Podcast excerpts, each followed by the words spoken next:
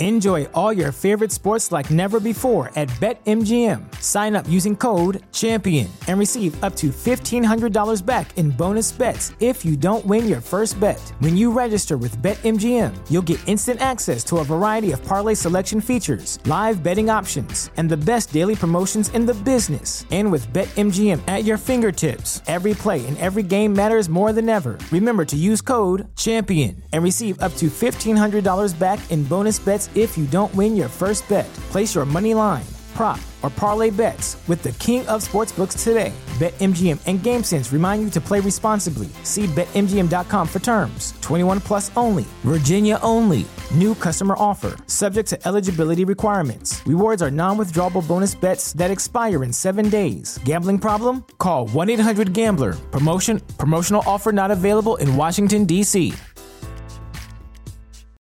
As humans, we're naturally driven by the search for better. But when it comes to hiring, the best way to search for a candidate isn't to search at all. Don't search, match with Indeed. When I was looking to hire someone, it was so slow and overwhelming. I wish I had used Indeed. If you need to hire, you need Indeed. Indeed is your matching and hiring platform with over 350 million global monthly visitors, according to Indeed data, and a matching engine that helps you find quality candidates fast. Ditch the busy work. Use Indeed for scheduling, screening, and messaging so you can connect with candidates faster. And Indeed doesn't just help you hire faster. 93% of employers agree Indeed delivers the highest quality matches compared to other job sites, according to a recent Indeed survey. And listeners of this show will get a $75 sponsored job credit to get your jobs more visibility at Indeed.com slash podcast. That's Indeed.com slash podcast. Terms and conditions apply. This is a more than just podcast production.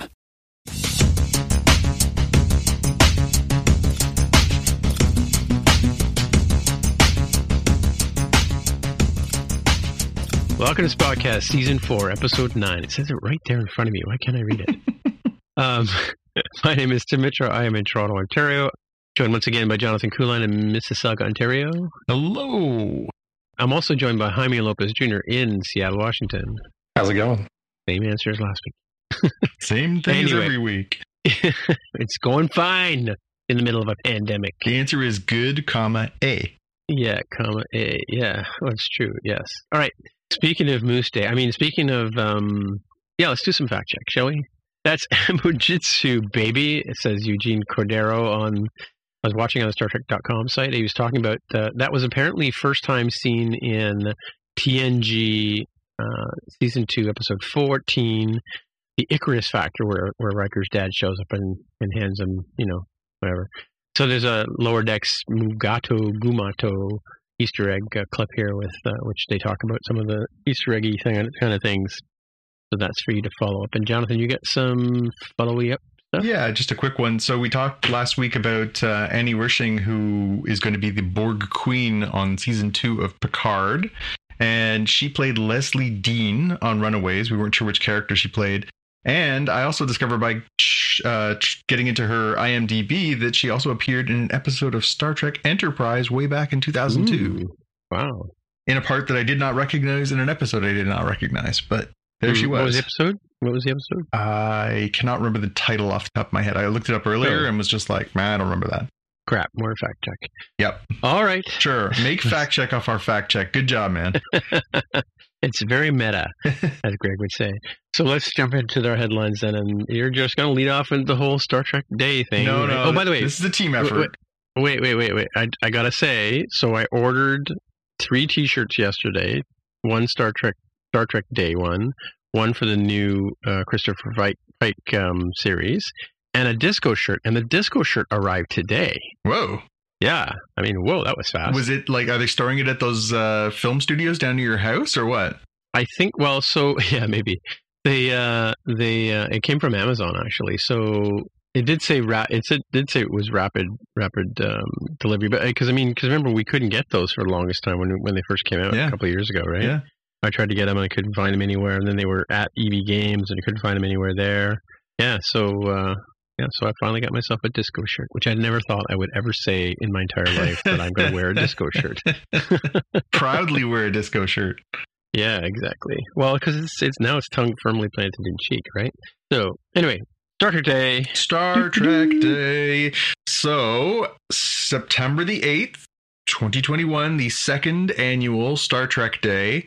This was a live stream event on Paramount Plus, also on YouTube, and it was an extravaganza, a big love in for for all things Star Trek. They had panels, they had special guests, they did a red carpet, they had a live orchestra, and they had some news, which was kind of fun. The uh, first sort of bit they got into was the Prodigy trailer. They got a first full real trailer for Star Trek Prodigy. And they also announced when it's going to be available. It's coming on October 28th. And we also know, uh, we already knew that it was coming on Paramount Plus. We now uh, are just 100% sure it's coming on Crave and on CTV Sci Fi here in Canada. Yeah. And uh, what did you guys think of the first trailer for Star Trek Prodigy? So interesting. I, I I don't know. Maybe I missed the part that Kate Mulgrew is going to play a hologram. Is that correct? Yeah, she is uh, basically like, like the EMH from from Voyager. She's the emergency tactical program or emergency leadership program or something else, right? So she is basically the the computer version of herself. It's not so it's not actually Catherine Janeway. It's the holographic interpretation of her. Yeah, I kind of wondered. Like, it, it, so it sounds like they kind of find the, the the ship and they take it over these these young rapscallions, right? Yeah. And um, and you know they, they they make off with it, as it were, and she sort of she's there to coach them along the way. Um, do you think it's geared towards kids, or is it just meant to just has that sort of flavor in the no, it, it is. trailer? I think the this is supposed to be even more so than Lower Decks, which is more like adult animation that works on a lot of levels. This one I think is more geared towards a younger audience. It's made by Nickelodeon Studios, and I think it's one of those ones where it's it's. I I think actually, uh, uh, my son mentioned today. He said, "Is is it?" My impression is it's like Clone Wars, and I was like, "That's actually a really good analogy." Where I think there's going to be lots of pew pew and excitement, explosions and danger, and and you know all that kind of stuff that you would get in a cartoon like Clone Wars. But I do think that it's sort of you know it's aiming at a at a, a younger audience. right. And the Clone, Clone Wars was on YTV when it was broadcast up here, right, or something like that. Yeah, I think it was on the cartoon channel It here. was, it was on something gear. Like I think it was like when I think I it was initially. Again. I think later on Yeah. it was on um, on something else, but I can't, I can't recall. Yeah, maybe it was shown later in the day because after the younglings have gone to bed, sort of thing. Yeah, I mean, it was you know again, it always sort of straddled that line between like which audience it's going for. Again, I can't imagine. Uh, and, and while this is a good question, and, and before I, I want to hear what Jaime has to say, but I also want to say, um, is this something that we're going to want to do as a weekly review podcast show? And that was a question that was asked of me earlier today, and I said I can't see a, a Star Trek show being on TV and us not wanting to talk about it, whether it's directly aimed at adults or not, right? Right, right. Yeah, Hmm. I, I, I'd agree with that. And I did get Clone Wars vibes where Clone Wars had silly, oh, look, Jar Jar is doing hijinks, and then some pretty dark topics that uh, Yeah. certainly reach for adults. So I could see this one do the same. Oh, the robot, silly, you don't know how to drive the ship, you're crashing. And then some really dark things because it starts out with, oh, we're, they feel like slaves or like they're not well treated on that mining junkyard kind of planet. So it feels like it's, uh, you know, here in America, this would, um, you know, if it wasn't a Nickelodeon thing, if it wasn't Paramount Plus, probably feels like it fits with Cartoon Network, but kind of the later in the day. It's not the like super adult one. It's not the uh, Rick and Morty after like 11 p.m. sort of Cartoon Network. It feels more like, yeah, this is like prime time one where early prime time, some of the older kids can watch it, but not the not the little ones who are you know too young to go to school kind of thing. So that's where I feel this probably fits. Yeah, impression I get too. Hmm. So the next thing we got after Prodigy was a look at Strange New Worlds. And Strange New Worlds, they kind of teased us, I feel, a little bit. Like it felt like on social over the the last little while, like they were really headed towards showing us a trailer. And I, I was kind of geared to see the first look at it. And instead of showing us a trailer for the show and what we're, you know, giving us a sample of what we're going to see, they switched it up and gave us a trailer for who we're going to see. So Right. they also unveiled this trailer that showed who's going to be on the cast. You know, obviously we knew it was going to be, you know, Ethan Pike, it was going to be Re- Rebecca Romijn.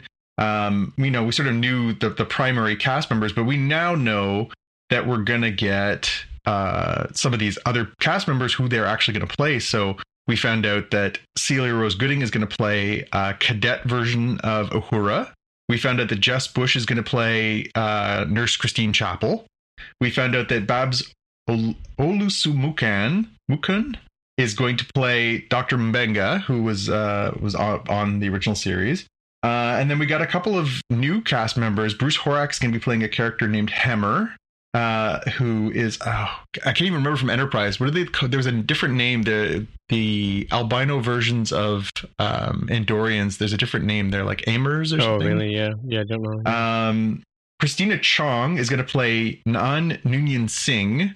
A pretty ominous name for any Star Trek fan. yeah, yeah. And Melissa Navia is going to play Lieutenant Erica Ortegas. And yeah, it was it was this, you know, uh, And and now we know that number one has a name. and we know that number one has a name. Her name is Una Chin Riley.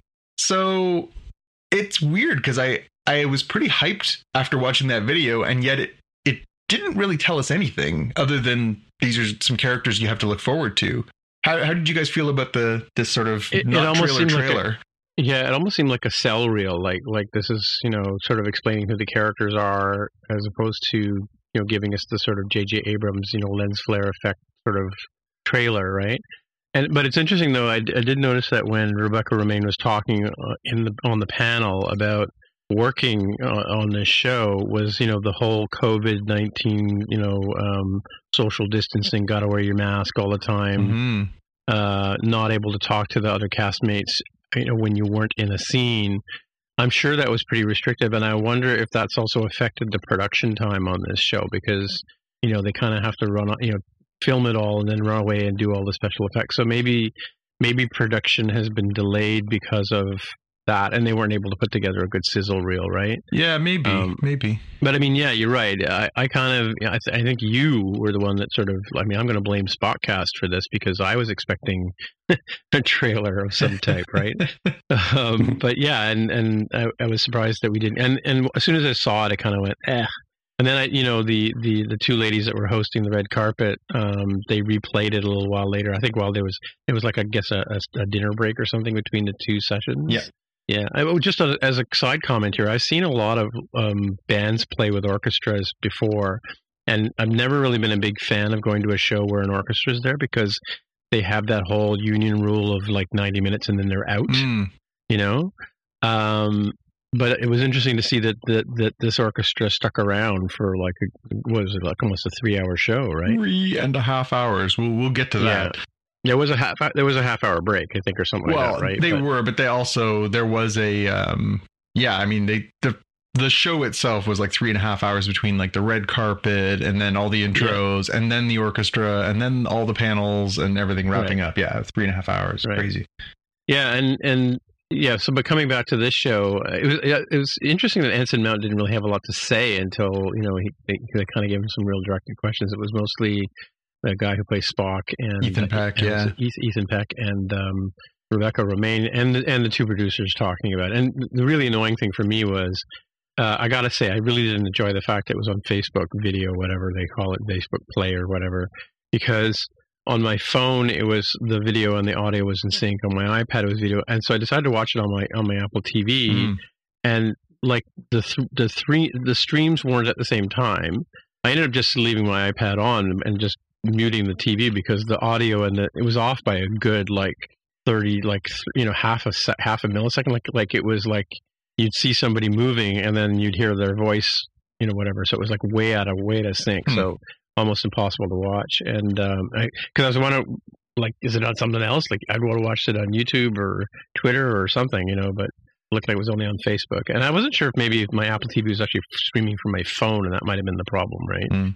But because there's there's an app on apple tv to, to, for facebook but which i almost deleted a couple of weeks ago i'm surprised i didn't but because anything with facebook just makes my you know makes me nervous but um yeah so that from that point of view it was it was crappy to watch. But uh, and and that was unfortunately when when I was watching uh, the the when their pa- when that panel was on, Mm. right? So that kind of took away from it. But um, and I don't know the the whole sort of running gag about oh spoilers, spoilers, spoilers, and they never really spoiled anything, you know, No. other other than Sonic the Hedgehog. That was really That was joke pretty funny. there, right? Yeah. Um. th- yeah. So I mean that. So I, I I didn't get like you said we didn't get a whole lot out of that. Um. There was a Christopher Pike uh, that'll come up a little later, hopefully. But uh, yeah, that that was it. I uh, I think a lot of this stuff was cool. I didn't actually see the event, so I was catching up after the fact on the trailers and teasers and peaks and stuff. I can't speak to the actual event itself. Yeah, I think you uh, you probably dodged a bit of a bullet there. I, I well, we'll talk about it once we wrap up this stuff. But it was it was a very long event. Um, what do you guys make of having these classic characters sort of reinvigorated? A new Uhura, a new uh, Doctor Chapel, or uh, well, Nurse Chapel, I guess at this point. Uh, new Doctor Mbenga, um, a a Noonien Singh. Uh, what does any of this sort of tell you about where this is going? Well, it's interesting that. Oh, so yeah, I guess this is this is supposed to be because the Mbenga guy was Doctor Mbenga was on during the the Kirk and Spock era, Yep, right? yep. Um. Yeah. So I'm kind of curious why. I mean, why would they bring? Because the the guy who played the Doctor on the Cage was really an old dude, right? Mhm, mhm. Um. Was it called the Cage? Yeah, it was called the Cage originally, the pilot, right? Uh, yeah, so I don't know why they didn't go with that, or or why they're not trying to replicate a sort of DeForest Car- Kelley character, right? Like uh, like um, what's his name does the Australian actor Ugh, from The Boys. Oh yeah, Help. Yeah. Yeah. Keith Urban. that's it.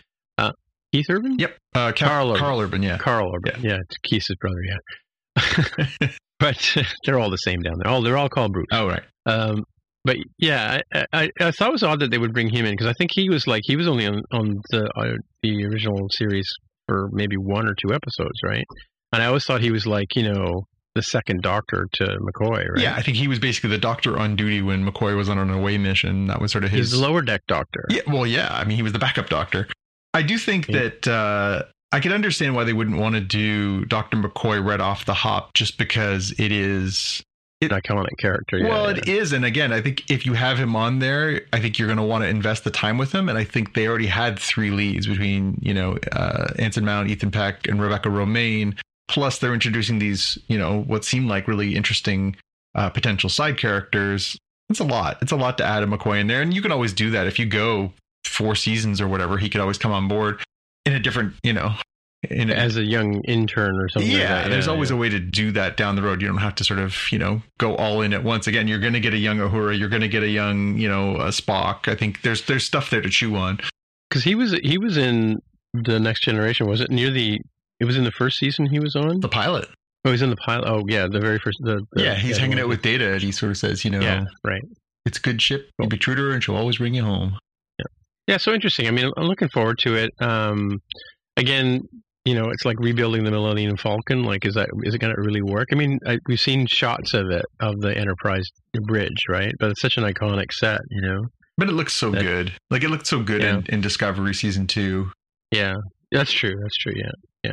And I loved the in the panel they were talking about how the the attention to detail. They were going for that mid-century modern kind of aesthetic mixed with you know real 21st century modern.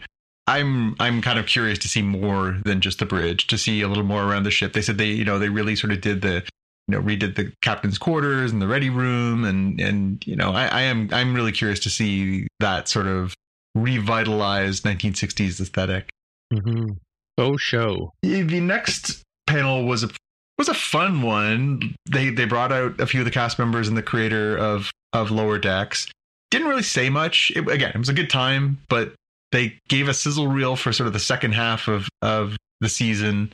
But again, no real like, oh my goodness, oh look at that character. Like it it it really wasn't a lot of there there, which I guess makes sense. Again, we got. We got episode five of of Lower Decks the next day. We only have five episodes left to go in the season, so makes sense that it's not going to be like the greatest thing ever. Um, but it wasn't really much of anything. Yeah, I mean, Mhm. halfway through such a short show, it's like you you, uh, you gave me you gave me the rest of the season with extra steps. Might as well just Yeah. released all the episodes at that point if I'm going to see the trailer of a show that's you know 20 minutes times five, 100 minutes. You know, You just showed me two minutes out of the, you know, just- I got great. I just got to see like, you know, 4% of the Yeah, for sure. Um, they did a nice panel where they did a sort of remembering Gene Roddenberry. It was uh, Gene Roddenberry's hundredth birthday, or would have been his hundredth birthday recently, and so they brought out uh, George Takei. Uh, Gates McFadden was there, LeVar Burton, and uh, Rod Roddenberry, his son, and had a nice little, you know, everybody shared some memories and stuff like that. It was cute. Again, I think, you know, I'm not sure I mean, it's hard. It's hard. Obviously, for Star Trek Day, you want to celebrate Gene, but it's it was again, it wasn't a lot of there there. Uh, they moved from Yeah. that into Picard season two, and that's where He missed disco though. Oh yeah, that's true. We did they, they did do the the disco one, but again, like disco, they did um the the unveiling of the sort of timeline, but we didn't get a trailer, so there were, again wasn't a lot of there there. They really just sort of said, "Hey, by the way, it's coming on November eighteenth. Be there." Um, and in the panel, they talked about you know some of the obvious stuff like Saru's going to rejoin the crew at some point. Like, well, wow, I can't believe that's going to happen. Um, it wasn't there was not a lot of sort of news that came out of that one too but again realistically we're talking about a show that's going to come out in five weeks six weeks like Yeah, yeah. i guess they don't want to spoil anything at this point and they've already put out a you know a bit of a teaser and everything so it is what it is uh picard season two they they didn't He revealed too much. well they didn't do a panel which is kind of weird Yeah. So you know we didn't get you know patrick stewart we didn't get you know anybody sort of out there talking about it.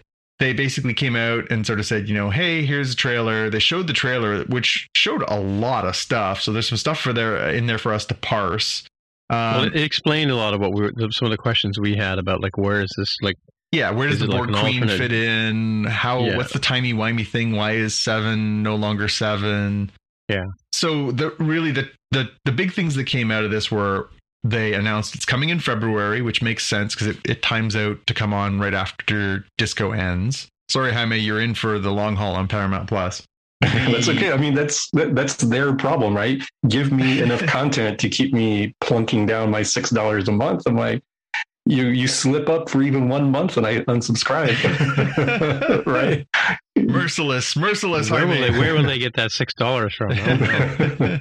I don't know. They uh, they also announced uh, that they are going to make a third season, which is good news. Um, I was wondering honestly because it did occur to me, and I know they were playing it for the the role, but there was times where Patrick Stewart seemed, I mean, like he is an, an eighty year old man. You know, like Yeah. he's not a young man to be globetrotting, and even you know, obviously he, you know, I'm sure they're being cautious with him and, and giving him, you know, what he needs to do his work. But it's a lot to put on a, a man of his age, no matter how talented he is, no matter how spry he feels, to lead a show. And so uh, yeah, I wasn't sure if they were just going to be like, yeah, we're going to do a couple of these and then we're out. So good news that we're getting a third season, and and I'm obviously excited Yeah. about any adventures that involve that part of the universe and Picard and and you know all that. But Maybe Betty White's his understudy. if she was, I'd be nervous. As we as we talked about last week, she buries her co-star, so I don't think I'd, Oh, I don't, I don't think I'd want to be involved in that uh, in that particular casting. Uh, so I guess once again, maybe we'll start with you, Jaime. What uh, what did you think of the Picard trailer we got? The very spoilery trailer we got. Well, I thought it was interesting that they go back in time to roughly around now. I, I forget the exact year, but it was, um, I was like, oh man, do I need to just, every time something goes wrong in our daily lives, and just turn around and say, Q? It's like, it's like he's the reason we have the, uh, the crappiest timeline right now. It's, um, uh, because we're, we're the alternate reality version of what it should be. Because that kind of seems like what they did, right? It's like, oh, they went back to, I don't know what we can find on the trailer. It was like somewhere between like 2015 to 2027 or something is what I think it was. It's like Yeah, maybe it's the 21st century. Welcome to the 21st century. Like, oh, of course they're here because that's why else wouldn't they? You know, yeah, they have to. It's a Star Trek rule. yeah, and it also is like a really good way for them to save money on some episodes, right? Oh, they're they're oh, driving yeah. in a Buick. okay. Oh yeah, I hope you take the monies from that and put it in the pew pew pew towards like the, the season finale, and then I'll be okay with that. You know. yeah. But the the content seemed kind of cool. Where they're like, I think in the the alternate timeline where the Borg Queen is like in a in a jar, like a pickle jar, and they're using her for something. It's not even clear uh, if she's fully alive or just a husk or uh, incapacitated in some way and being used for nefarious purposes.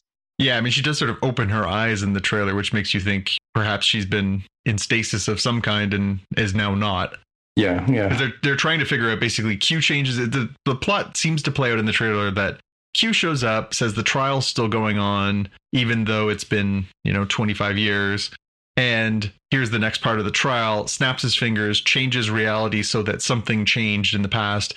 And now the world that our crew from last season that Picard has assembled are the only ones aware that they're not where they're supposed to be and they're in this totalitarian version of of the Federation. Seems a very mirror universe yeah, kind I was of thing. say been done before. And yeah. then they realize, okay, the only way to fix this is to go back in time, which of course it is because it's Star Trek. And they go back in time using obviously some Borg technology. We get a few scenes of them interacting in 21st century, you know, ways. Uh, and obviously their goal is to sort of quickly race against time to try and prevent whatever it is that changes the timeline from happening in order to get Q to snap his fingers and put it back or whatever. yeah, I guess it's true. We don't have Christopher Reeves to fly backward around the Earth to go back in time if you use Borg technology. Yeah, I mean, again, it, it wouldn't be Star Trek if there wasn't some timey wimey stuff mixed in there. True. Yeah, this is where and, they and an they, alternate universe. they they get uh, you know Worf to show up on the show purely because you know he's got the the sweet gig on the Klingon High, High Council, and then Yeah. they're like, "So we want to go back in time." He's like, "Already got you, bro. We, we have this old this old as hell bird of prey that you can take right. go loop around Yeah. the sun a few times, you'll be fine." we got this old one. It still has some transparent aluminum in it. You're fine. Yeah. Um, other sort of observances from Star Trek Day. So it was a strange event. They they did do it live on on all these channels. I'm not sure live is the best format for this. Uh, you know, Mica Burton and and uh, Wesley Crusher were the hosts, and um, Wil, Wil Wheaton. He's a little too excited about Star Trek, if you ask me. He was his smile could have hurt someone. It was gleaming so Yeah. brightly. Uh, Yeah. They had, you know, a whole sort of red carpet thing. They had these two young women uh, whose names I wrote down as Naomi Kyle and Stella Chu as the sort of red carpet hosts, Mhm. and they kept sort of cutting back and forth to them. I can't say I was particularly blown away by their level of. Uh, Apparently, one of them a cosplayer. Maybe that's maybe they won a contest or something. I don't know, but they they really didn't seem to know who everybody was. They didn't really seem to sort of Right. get it. At one point, they were talking about this exhibit that they had inside, and the exhibit had uh, some of the costumes. They're like, "Oh, it's the original Gorn costume is there," and and uh, Yeah. Leonard Nimoy's original Spock tunic's going to be on display, and uh, oh, Khan's original and you know uniform from the movie. Played by Ricardo Montalban, and I was like, "Oh no, oh no!" yeah. So yeah, I was was not particularly blown away with them. They the one thing I did really enjoy is at one point they were interviewing Mary Chieffo came out uh, on the red carpet. And and she literally came out on the red carpet. She was there having an interview and she started talking about her girlfriend. And then Wilson Cruz came over and they were talking. And that was the first time she'd publicly acknowledged that she's queer. And I was like, that's really cool Oh, okay. that was a kind of a neat moment and she said you know yeah like i you know being friends with wilson working with uh, ian and Blu the other two uh, you know Mhm. queer characters on uh, discovery she said yeah it, it really sort of helped her sort of get in touch with who she is and she came out to i guess her friends and her family previously this is the first time she came out publicly and and it was kind of a nice moment in spite of the fact that it was a weird sort of setting for it but uh but yeah, it was kind of kind of beautiful. Uh, In that one moment, the four of them were standing there, and it's you know these trans trans people, and uh, you know obviously gay and queer, and you know it's all across the, the the rainbow, and it was it was kind of a beautiful moment. It's something that I think Star Trek's done a really good job of embracing, and and to have that sort of moment, it it was it kind of hit the heartstrings. It was nice. Sure, I, I didn't see that part, but but uh, and also Jerry O'Connell kind of crashed the party too because he drove his wife to the event. Yeah, yeah. I was holding her know? shoes while he did his interview on the red carpet. yeah, but then he ended up on the panel. Like they just they put up another chair and gave him a mic, and Yeah. Yeah, I don't think he was. It wasn't. They played it up as if he wasn't planned. Yeah, yeah. Um, I thought the orchestra stuff that they did again. Obviously, it, it made it you know pretty long and time consuming, but I mean, it was really kind of neat to watch a live orchestra play. They played all the theme songs for all the original, uh, all the different series, including Lower Decks and all the new stuff too. That was kind of a cool moment, and and you know they were really quite amazing to watch, especially considering they're all doing it like you know live in the moment and you know with masks on and the whole nine yards. Um, D. Bradley Baker is doing one of the voices on Prodigy. He's the one who does all of the clones on the Clone Wars, Bad Batch, all that stuff. This incredible voice actor. Uh, and it was kind of fun to see him like up on a stage getting kind of some recognition because that guy's just great. And uh, yeah, and I had the, I'm starting to have the same feeling about George Takei that I was starting to get about you know some of some of the later years of you know uh, James Doohan and and um, you know DeForest Kelley and that where it was like oh, he's starting to get a little harder, a little slower, a little harder to follow. And mm-hmm. I love I love George, and I'm I'm so glad that he's still with us. But you are starting to sort of realize like these guys are getting into their 80s in some cases 90s it's you know time catches up to everyone it was kind of one of those mortality moments where i was like oh my gosh george doesn't seem as young as he was um, and the and the overall thing is just man. It, by the time they got through all the red carpet, all the panels, and everything else, and and all kinds of you know back and forth with the, they were reading people's tweets live and everything else. I think it was three hours and thirty seven minutes by the time they were done. I'm as big a Star Trek fan as you're going to find, but damn, that was long mm-hmm. for the amount of news that they actually dropped. And they were dropping the the trailers live on StarTrek.com on their social channels, pretty much as they were, you know, within 10 minutes of them being live on the show, they were putting them up there.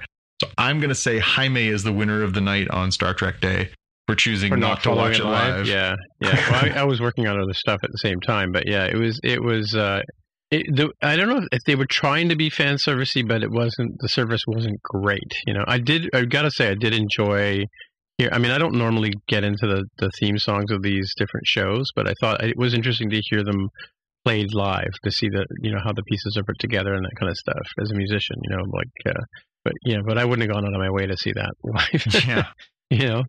But uh, yeah, I, and it was interesting to see that some of some of the stars. But to be honest with you, like I basically, you know, I kind of muted the TV. I was actually editing Spockcast last night, mm. so you know, a lot of times I would just sort of leave the leave it running, mute it, and then just go back to my editing. And then when somebody showed up on the stage that I wanted to listen to, I would pause the, the editing and go listen to it, right, or, or hit replay or whatever, right. So it wasn't something you wanted to spend unless I don't know, unless you're a super nerd, unless you're you know Wil Wheaton, you're not going to sit there through the whole thing, right? So yeah. Like I said, he seemed to enjoy the whole event too much. But, yeah, you know. yeah. Well, he just seemed like he was happy to be out of his house. So I guess. Yeah, that's true. That's true. I think that was the the general sentiment was, oh, thank God we're, we're out of our houses. Yeah. Yeah. It's interesting. He did have, there was one panel where he talked to the, the various people, like, uh, um, because he was talking to the two younger actors mm-hmm, for um, disco about yeah. being a young actor on on the show, and you know, yeah. I think um, that guy, who, uh, what's his name, who plays Harry Kim? Oh, Garrett Wang. Uh, Garrett, Wang. He was on for a bit, and they had a bit of a or chat about about that whole thing. Yeah. yeah. So yeah, yeah, that was kind of interesting. Yeah. Yeah. So all right, let's move on. All right. Well, this this was a this is a follow up story to something we talked about last week. How mm-hmm. is Marvel's Shang Chi and the Legend of the Ten Rings going to do at the box office, considering it wasn't available on Disney Plus, and the only way to to see it was to get your butt to a movie theater. Well, I'm happy to announce it did really well, all things being equal.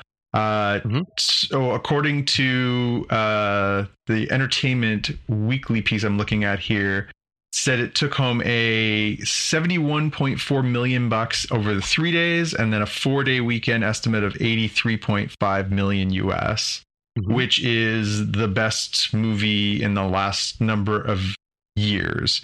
Now, as it says in this article, they, you know, pre-pandemic, if a Marvel movie opened below 100 million, it would be a disappointment. But given the circumstances, given obviously all the different factors, that is a pretty impressive debut. And I'm happy to tell our fans that uh, that their your your favorite Spockcast hosts all did their part. Uh, at Jaime was the one with the great idea mm-hmm. to uh, purchase a ticket irrespective of whether or not we intended to go just to show our support for for the cast to the idea of having an, an asian primarily asian led cast and to show our support. And uh, so jaime led the way. He bought a ticket that he did not cash in.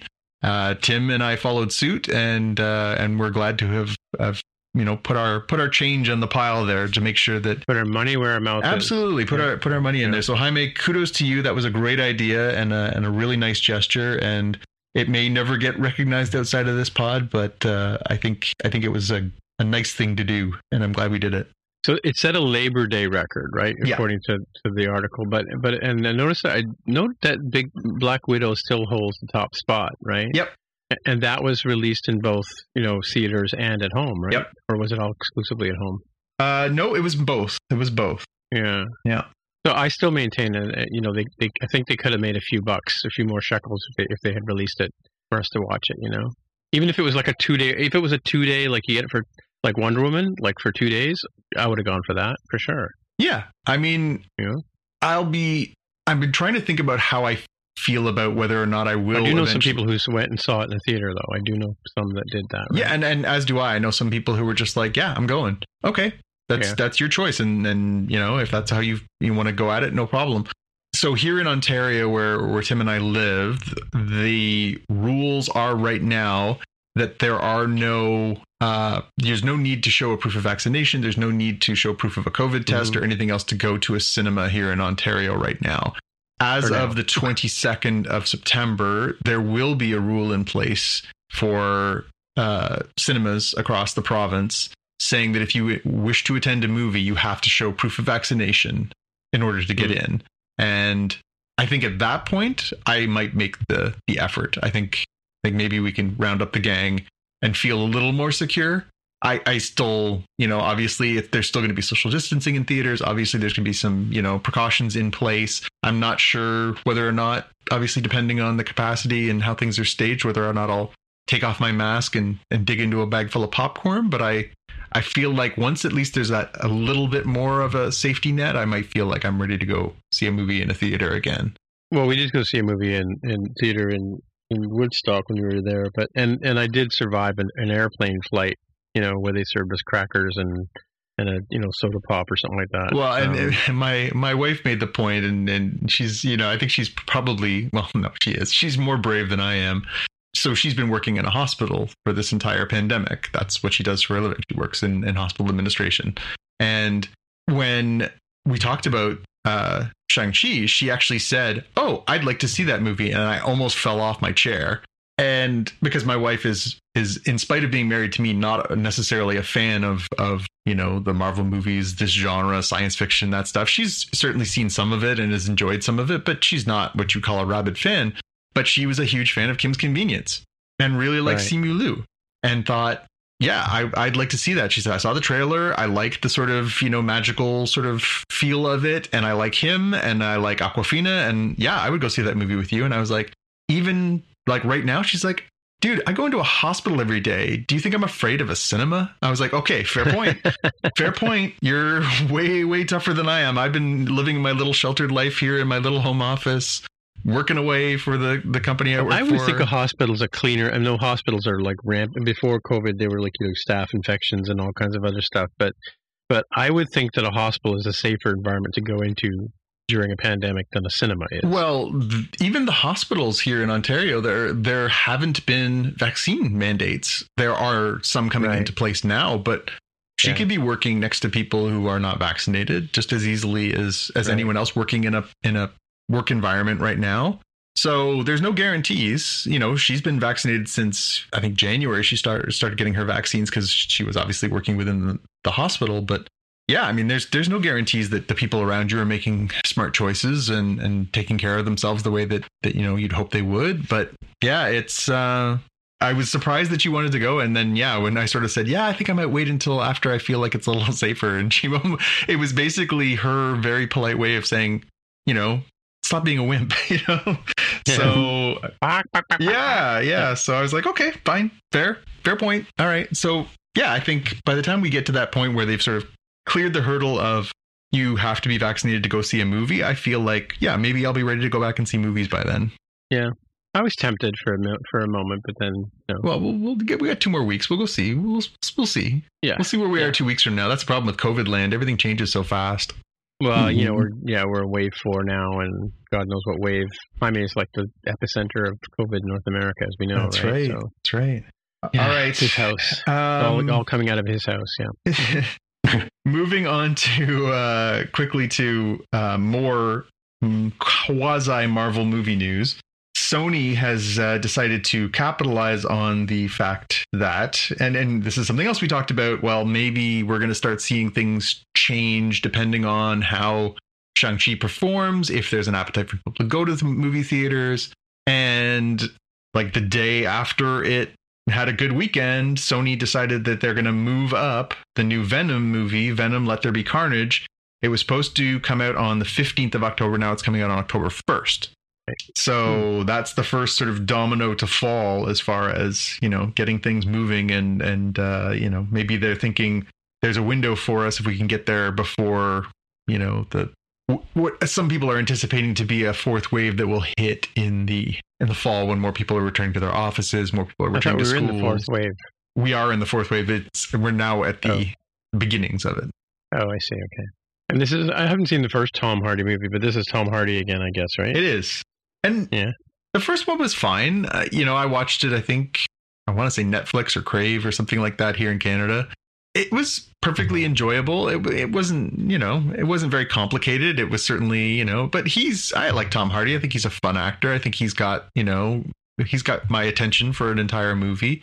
Um, yeah, it was it was perfectly fine. I'm I'm a little more curious about this one because in the first one, uh, Riz Ahmed played the bad guy in the first one, and he was fine, but it was just a little flat. Like Venom's got some decent bad guys, and he was not the best of them.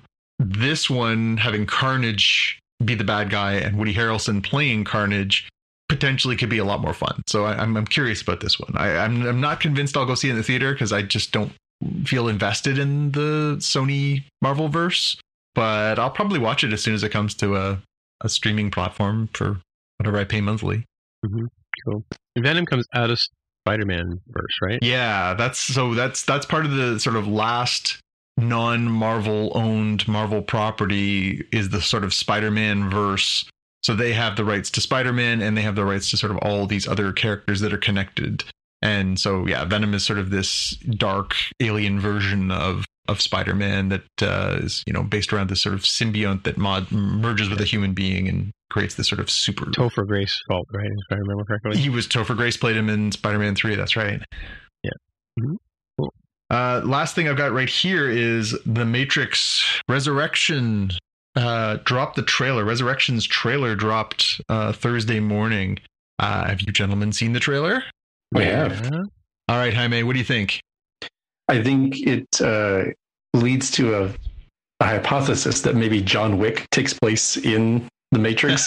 just given, just given the way that Keanu Reeves looks here, and it like seems to mostly take place in like normal world uh, throughout most of the trailer, with the beautiful rendition of uh, Jefferson Airplane's White Rabbit in the background, Hmm. keeping on theme Mhm. with the the Wonderland theme from uh, the original Matrix. Um, I mean the the the trailer really slaps, as the the kiddos say nowadays. It's uh, it's got me excited for December twenty second, especially because it's on HBO Max. So I'm basically gonna be able to see it.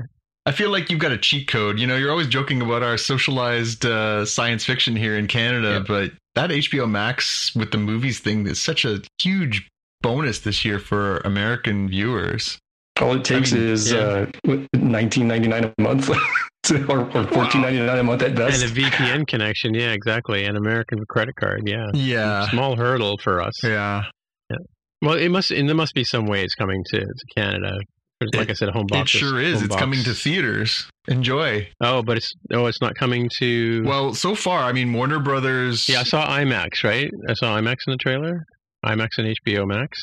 No, uh, HBO Max is just the HBO streaming platform. no, no, but, I saw on the on the Oh, one yeah. I watched earlier Yeah. today. It said it at the end. It said IMAX and HBO Max. Right. So yeah, I watched the official trailer on YouTube today. yeah. I think this one is going to be in theaters here in Canada in the same way that Suicide Squad was exclusively to theaters. obviously the pandemic notwithstanding, who knows how where we're going to be by the December 22nd. Wonder Yeah. Woman was on HBO Max in the United States for people who had that service. Here, it was available uh, as a download. You could you could watch it for 35 bucks or whatever it was. And even that, it wasn't like uh, the sort of Disney Plus Premier Access where you got it at, at infinitum. You got it for I think 48 hours or something like that. You you got it for Yeah. 35 bucks. Who knows? Maybe again by December we'll all feel safer about being in a movie theater. I hope so because it seems like a really good. I mean, you know, Lana Wachowski and and you know Keanu Reeves Yeah. and Carrie Ann Moss and what looks to be a young Morpheus. Yes, true. Yeah. You know, the, the trailer. I'm I'm with Jaime. I got hyped. I was like, you know, I didn't know I wanted this till I saw this. And they actually walk through the looking glass in the in the trailer, which is kind of interesting. Yeah, Yeah. No, it look, it looks good. It's it, it's that- it's that trope of you know. Uh, I just actually watched an episode of Voyager, or sorry, Voy yesterday that had um, Janeway and Chakotay replaying a scene in a in a shuttlecraft over and over again, and it sort of had that sort of feel to it in part of the trailer. You know, Yep. You know, where they um, Carrie Ann Moss and Keanu Reeves meet each other and like, do I know you? And yeah. there's lots of blue pills and all that kind of stuff. And actually, there's there's in, that interactive um, thing that that was going around earlier in the week where uh, you get to choose a pill um, in the in, in the interactive ad and then decide, and it goes one way or the other depending on which pill you choose. Right? Mhm, So, mhm. yeah, what is the matrix.com is back online. oh yeah, cool. That's funny, you know, because we I used to go to movies all the time with my friend Ken, and and somebody handed us a card as we were coming out of a movie. I think I was going into like you know a record store or something like that after a movie on a Friday night, and somebody handed us this card for a preview, and and we looked at it, and went, yeah, it looks okay. and we went in and had our minds blown, right? Yeah, I think it, there was a really good was one of the first real sort of internet viral marketing campaigns to get the Matrix out. That was the reason why I bought a DVD and a subwoofer Oh yeah, to, but- to watch that movie. But even like before the movie came out, there was you know you just see these posters everywhere that says "What is the Matrix?" and and there was very much this sort of stealth campaign. It was, it was one of the smartest and most innovative campaigns to promote a movie that I can recall before it came out, and it was one of the first ones to really leverage the internet that way. Yeah, for sure. Yeah. yeah. Well, I mean, it, obviously, it's built around that whole internet thing, right? It's the original story.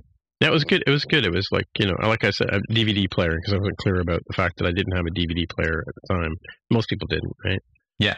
I think place the PlayStation was one of the first entry entry uh, gateway gateway things to DVDs and Blu-rays. Cool. Yep. A PS3, right? No, two. PS2.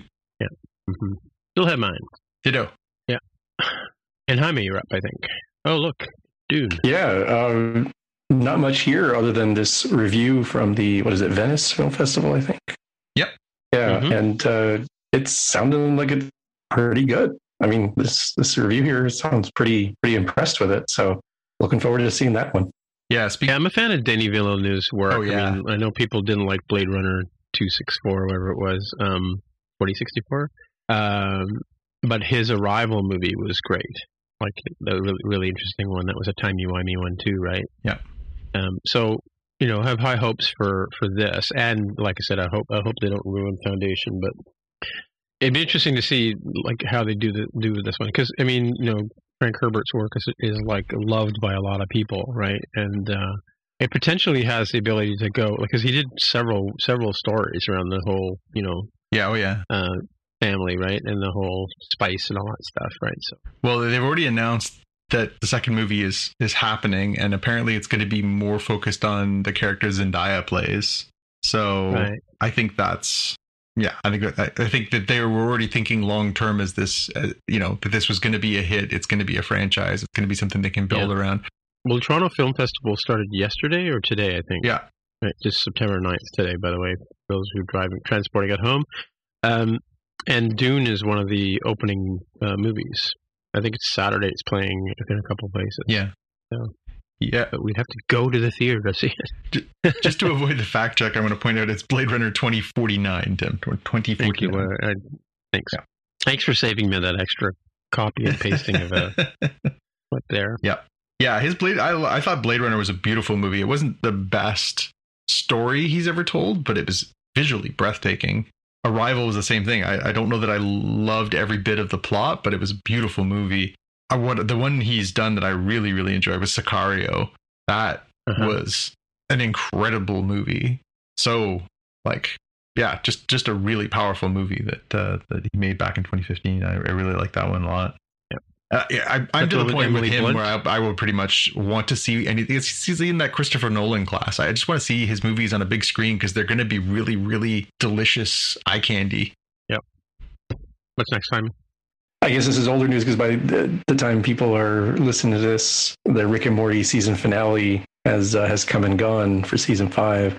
But there was a promo for uh, for Adult Swim that had uh, live action versions of the characters with uh, Christopher Lloyd playing uh, uh, Rick and uh, uh, Jaeden Martell playing Morty, and that was uh, it was very short. It was only like a 10, 15 second clip. And it uh, it got people hyped. It slaps. So can we talk about the hour long finale for a minute? Did you watch it? Yep. Are, are we rolling into into spoilers for Rick and Morty here? That's okay. Just I, setting I the, think the, we are. the stage. Yeah, we'll we'll just let the expectations go there. But yeah, so I mean, I'm not going to talk about what happened in the story, except to. I mean, I love the whole 35 year old Morty angle that they played. That really had me going for a minute. but um, but the like, it's almost like it it ended. You know, like the way, like, because it kind of it kind of lent to that, that whole sort of trope of how a lot of sci-fi stories of this type end. You know, um, you know, with with them having a falling out, and and then the sort of the the very end piece there, where you know Morty almost goes off into into the sunset on his own, kind of thing. What did you guys think of it? Yeah, I thought it was. I, I I liked it because you had the um the sort of crows saga um and, Yeah. and the the anime intro kind of uh, Oh, thing so going for it. That was Yeah, that was great. And then they they definitely break the fourth wall and say we can't go to that place. It runs on canon, and then sort of giving you the audience the hint that this is going to be one of those canon episodes that isn't a one-off adventure. It's going to you know move the overall story arc along, uh, and it definitely does. It definitely does. And spoilers, uh, one of my picks, or I think my pick, is is actually related to the finale. We'll talk about it when Okay. when appropriate, but. Uh, um, I enjoyed it. I think it retroactively made uh, season five better for me because it was leading to that. Oh, really? Yeah, I I think we talked about it like initially because I kind of like didn't have a good feeling for it until Jonathan reminded me that I did really really did enjoy this season, right? So Yeah, I mean this the season was pretty consistently good. There were certainly some high high water marks, but I find this show really interesting in that you know it it's definitely you know they're telling these sort of weird and wacky one-off sci-fi adventures and they make fun of themselves for doing so. But they really are sort of pulling at these really long threads through this whole thing that you know they're they're weaving this sort of very rich emotional tapestry particularly for the Rick character through this whole thing. And and this was sort of the the most sort of obvious point of it too. I mean we we have gotten sort of glimpses at his past and and just sort of his motivations and you know again why he's you know this sort of crazy alcoholic you know space adventure and everything like that. This one you know again where where morty sort of sees all of rick's story and you know it, it, it i found it really poignant. Like i, I don't know. It, certainly was you know like the, the last part in particular you know there was certainly some head scratchy stuff in there. Like i'm gonna watch it a few more times i think to try and soak it all in but it uh you know i thought the way that they've been sort of telling us you know burping dick jokes and and stuff throughout this show has been really this sort of masquerade for this sort of really rich character exploration that they've been doing quietly and in subtle ways and this is the first one where i felt like they sort of brought it to the forefront and it was really kind of impactful to do that yeah, you're right. It, it definitely requires several rewatchings to sort of get all the sort of twists and turns in it, right?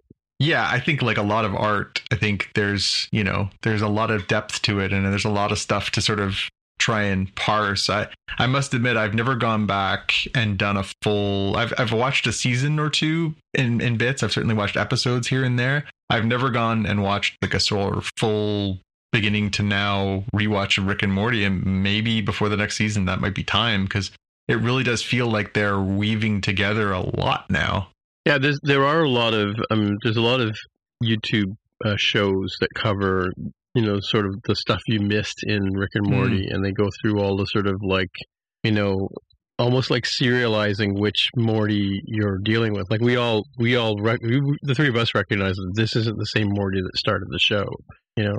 Uh, kind of thing, and and I wonder too, like in, in just as you were saying that about Rick's life, as he sort of flashes back through different stages of his life, is wait a minute, which Rick is that? there are many Ricks again in this one, right? Yeah, yeah.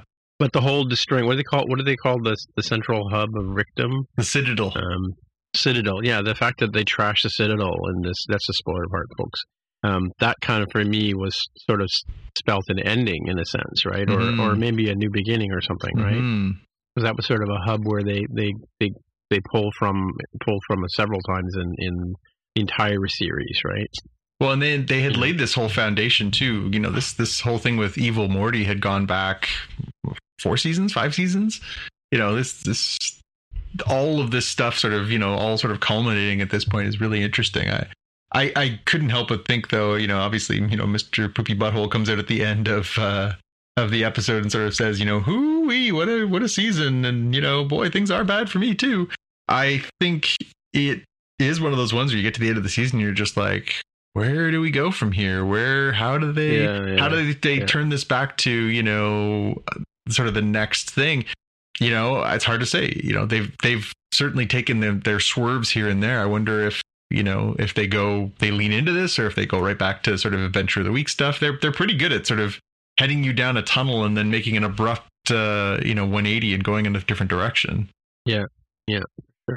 Cool. All right. So I'm up next, believe it or not. Um, so uh, this is an interesting story. Uh, there's a, a book by um, Ali, Alvy Ray Smith called The Biography of the Pixel, which is, uh, I'm going to pick it up um, or reserved it from the library.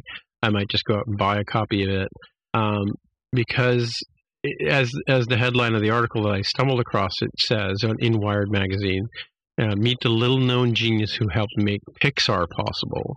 And what's interesting about this is it's not just um, he's the guy who came up with the idea or the concept that we can make reality by just assembling a bunch of you know rays or lights or or, or you know images which we know of as pixels little squares that you see on on your monitor right? The fact that you know we all can talk about rick and morty as if they're real people it comes from this guy's sort of work and what's interesting about it is he worked with Ed Catmull and and the other guy, uh, help me now, not Steve Jobs, but um, he had he he was um, sort of the creative genius behind the whole concept of computer like computer rendering images, right? Um, but he discovered this while he was high on LSD, right? So there's this sort of you know Pixar is a very sort of Disney esque you know you know puppies and light green fields and clouds and you know smiling smiling mice and you know animatronic dogs and stuff like that.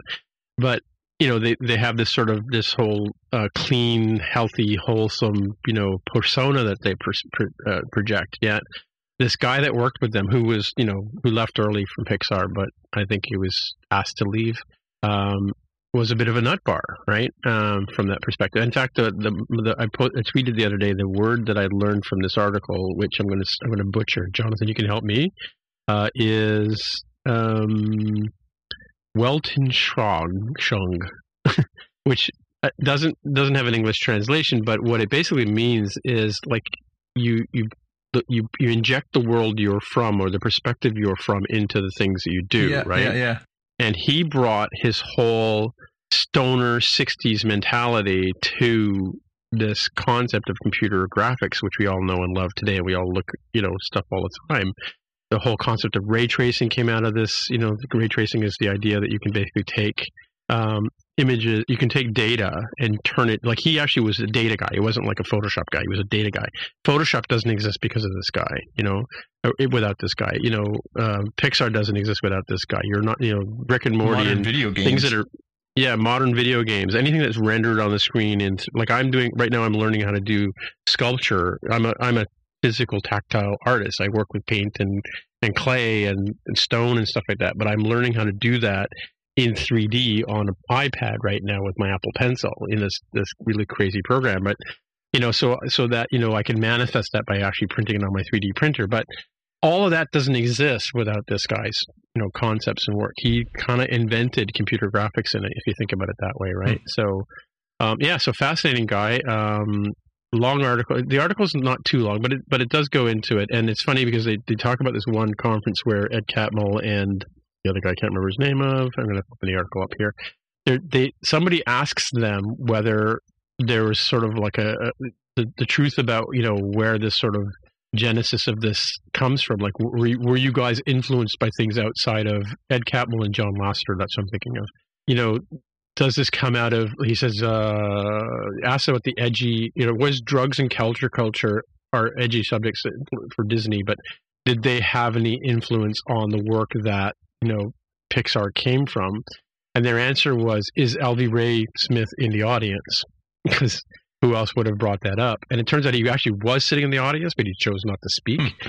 So it's kind of a kind of an interesting interesting thing because yeah, he was like one of the co co-founders of Pixar. I think when I'm not sure if when Jobs came along and bought into the company, he was one of the people that was you know asked to leave. But yeah, but he like he it says he he would freely admit that LSD helped his creative direction. So hmm. kind of cool thing. And it, it, it forewarning for the people who listen to the show who listen to More Than Just Code because I will be talking about this on More Than Just Code as well next week. So yeah, so that's cool. This episode uh, brought to you by LSD. LSD, by LSD makes your brain work. it makes you see things that aren't there. All right, over to you, Jaime.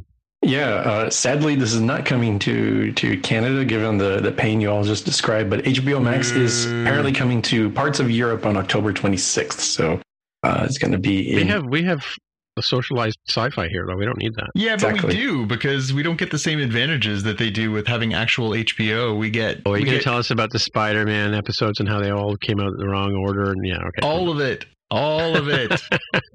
right. So the, the folks who will, will not have those troubles will be uh, Sweden, Denmark, Norway, Finland, Spain, and Andorra, which I had to look up. I didn't believe was real. It totally is real. Um, and then like Andorians. We have Andorians. This is. Great. I was like, "There's no way." I'm like, "Oh!" And then I went down this Wikipedia rabbit hole of like why this country exists between France and Spain. It's, it's tiny. Uh, but rounding these out are uh, Bosnia Herzegovina, Bulgaria, Croatia, the Czech Republic, Hungary, Moldova, Montenegro, North Macedonia, Poland, Portugal, Romania, Serbia, Slovakia, and Slovenia. Hmm. So um, nice, good for them. I don't know how all of that works. I do know there's, um, you know, like cross promotions with Sky in the UK and through other stuff for that. So it'd be kind of nice if some of these services were a little bit more um, uniform internationally. But uh, but there you go. All right, see see if you can hear yeah, see if you can hear my clenched teeth as I say this. I'm very happy for all those places. yeah. You can blame Napoleon. He's the one who started putting lines on the map. That's right. All right. Uh, a little bit of comic book news. Uh, this one really caught my eye. I saw this earlier today. This is an article on GamesRadar.com, uh, which occasionally has some some nice scoops. And they have this news that Marvel Comics has cut ties with one of its long term artists, an artist named Joe Bennett. Uh, Joe Bennett has done a ton of stuff for Marvel over the years. Most recently, and, and quite notably, he was the primary artist on the Immortal Hulk which has been running the last four plus years at Marvel. Uh, it's the latest sort of spin on the character. The idea being that um, the Hulk is so powerful that he cannot die no matter how grievously he suffers. So if you know every time you know Bruce Banner can get killed or whatever else, he just rises from the grave. He just cannot be stopped. Interesting concept. But I'll be honest, better better concept, better stories than art. I'm not a huge Joe Bennett fan. The article that they've got says that they have cut ties with him. They have not said why. They just have said that they have done so. But the article goes on to sort of outline some uh, allegations made by uh, some of his uh, the people he's worked with, including his writing partner Al Ewing. He worked with on Immortal Hulk. Uh, it's alleged that he was putting um, anti-Semitic uh, elements into the backgrounds of his art pages. uh, he apparently had been doing some um, sort of trolling online about, um, you know, uh, negatively against gay people. He, he was accused of uh, making some making light of some of those kinds of situations, and um, yeah, it's just kind of an, an a weird and ugly end to you know a long and and you know seemingly mutually beneficial career uh, at, at Marvel for this artist, and in a very weird circumstance, especially as uh, the the final issue of Immortal Hulk is about to hit the newsstands this month. Uh, they are going to relaunch uh, a new Hulk series in uh, in the next month or two with uh, Ryan Ottley, who very famously uh, was the longtime illustrator of the Invincible comic book, which is now, of course, popular Amazon Prime series but yeah, very very weird story. Uh, I do recommend we'll have it in our show notes. Uh, go have a look if you want, uh, and you can sort of see all the all the different sort of allegations and details. Uh, Marvel obviously hasn't commented on this, but it's um, yeah, very very weird story, but very interesting. Cool. And the last one that I wanted to get in for us here was uh, just an absolutely devastating celebrity death. Um, Michael K. Williams uh, died this week uh, his body was found in his uh, place in New York. He was only 54 years old. Um, he was most well known for playing Omar on The Wire. Uh, for anybody who's seen that show, you know how uh, incredible a performer he was. Um, just, just an absolutely gifted actor. Uh, you know, he took what had been a, a very you know uh, um, troubled life and really channeled it into into this character and channeled it into a lot of the work that he did and and was you know just just an absolutely captivating performer. Um, and it's just an it, i mean everyone was just in shock at the the concept that this person was gone so young. Um, they're they're investigating obviously the cause of death. There's obviously reporting different things. Uh, we'll, we'll wait to see how that plays out. But um, but just you know, I'm, I'm not, you know, there's certainly, you know, performers whose work I've enjoyed who, you know, whose, whose deaths have, have sort of hit me, but I was, I, I just could not wrap my head. I still can't wrap my head around the fact that uh, someone both so young and so, uh, so obviously gifted at his craft is just gone like that. It just, it absolutely hit me in the gut. And, um, and it, it made me actually feeling very sort of uh, selfish in that moment. Uh, I don't know if you guys recall, but Michael K. Williams was supposed to be in a Star Wars movie. As a matter of fact, he filmed mm-hmm. all his scenes for a Star Wars movie that that never saw the right. light of day. Oh wow! He was supposed to play Dryden Voss in the Solo movie. He was supposed to be the bad guy that Paul Bettany ended up playing in the end. So, if you recall, um, uh, Lord and Miller were supposed to direct that movie. They had been filming it. There was a disagreement with the studio in the direction, and they were replaced with Ron Howard. Ron Howard came in, took the project over, and they basically looked at what they'd already filmed, decided to make some changes and go a different direction in a few areas. And one of the areas they wanted to do was to bring back Michael K. Williams after he'd already filmed all his scenes and moved on to a different project. They wanted to bring him back to film some new scenes as as Dryden Voss. He was already working on his next movie and couldn't get out of that contract.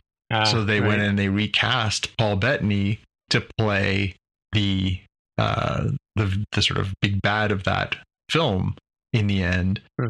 I found myself as I was sort of, you know, feeling so sad for the loss of Michael K. Williams. I, I couldn't help but think, God, I, I really hope someday yeah, that we get to see some version of that movie where we get to see his performance in that world because he, one he was just a fantastic actor and two I I think you know I feel a little bit cheated that we didn't get to see his interpretation of of that sort of you know evil you know spy stealing crime boss in a Star Wars movie because you know he was so good I wonder if he could have elevated what was kind of a mediocre movie right hmm.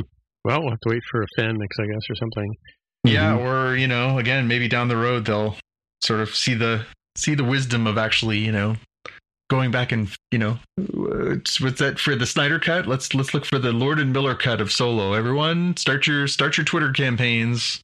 Yeah, free the Lord Miller cut. cool.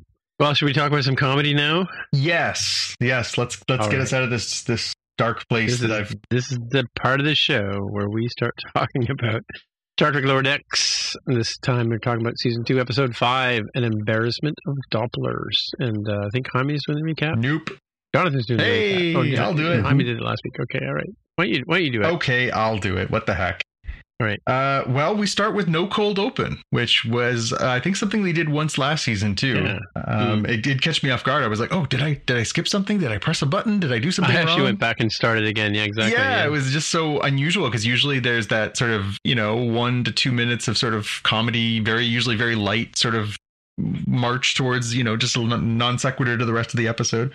Uh, but no cold open, so we we get our credits and we jump right into an embarrassment of Dooplers. So the Cerritos is on a mission. They are escorting the Doopler emissary to trade negotiations on Starbase 25, and the uh, the captain's log from uh, Captain Freeman. She reveals that the Doopler race are able to duplicate themselves as an emotional defense mechanism.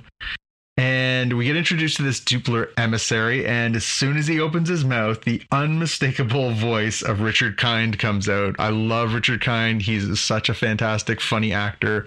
Um, of course, he's done. You know, he was, uh, you know, Inside Out. He was, uh, you know, in, in one of those great Pixar roles. Uh, he was in Cars as a, another character. Uh, he does the voice on Big Mouth of uh, Andrew's dad, uh, and of course, famously, he was on Spin City. He was on um, um, Mad About You. He's just he's been in a, a million different things and such a such a funny performer with a really distinctive voice. So great casting for this character as it plays out. Um, you know, they're having this meal. They're sitting. He's sitting there with the bridge crew. They're having this meal, and you know they're all just on on the edge of their seats because they don't want to do anything that's going to upset him. Because of course, as soon as he gets upset, his emotional defense response will kick in, and poof, they're going to be two of them. And so, you know, they're sitting there and having this conversation. He drops his fork and he looks across, and everyone sort of holds their breath. He's, you know, what's going to happen? And Ransom picks up his fork and throws it over his shoulder just so he doesn't feel bad. Um, they uh, talk about how you know they're they're excited that you know as part of this mission they're going to get a chance to go to uh, Starbase 25 for this annual command conference, and it's going to be you know party central at this place. And Freeman's super psyched that she's going to get to go because she was you know critical to the to the uh, the battle that they had with the Titan or the working with the Titan to stop the Pakleds. So she's got an invite and she's really excited.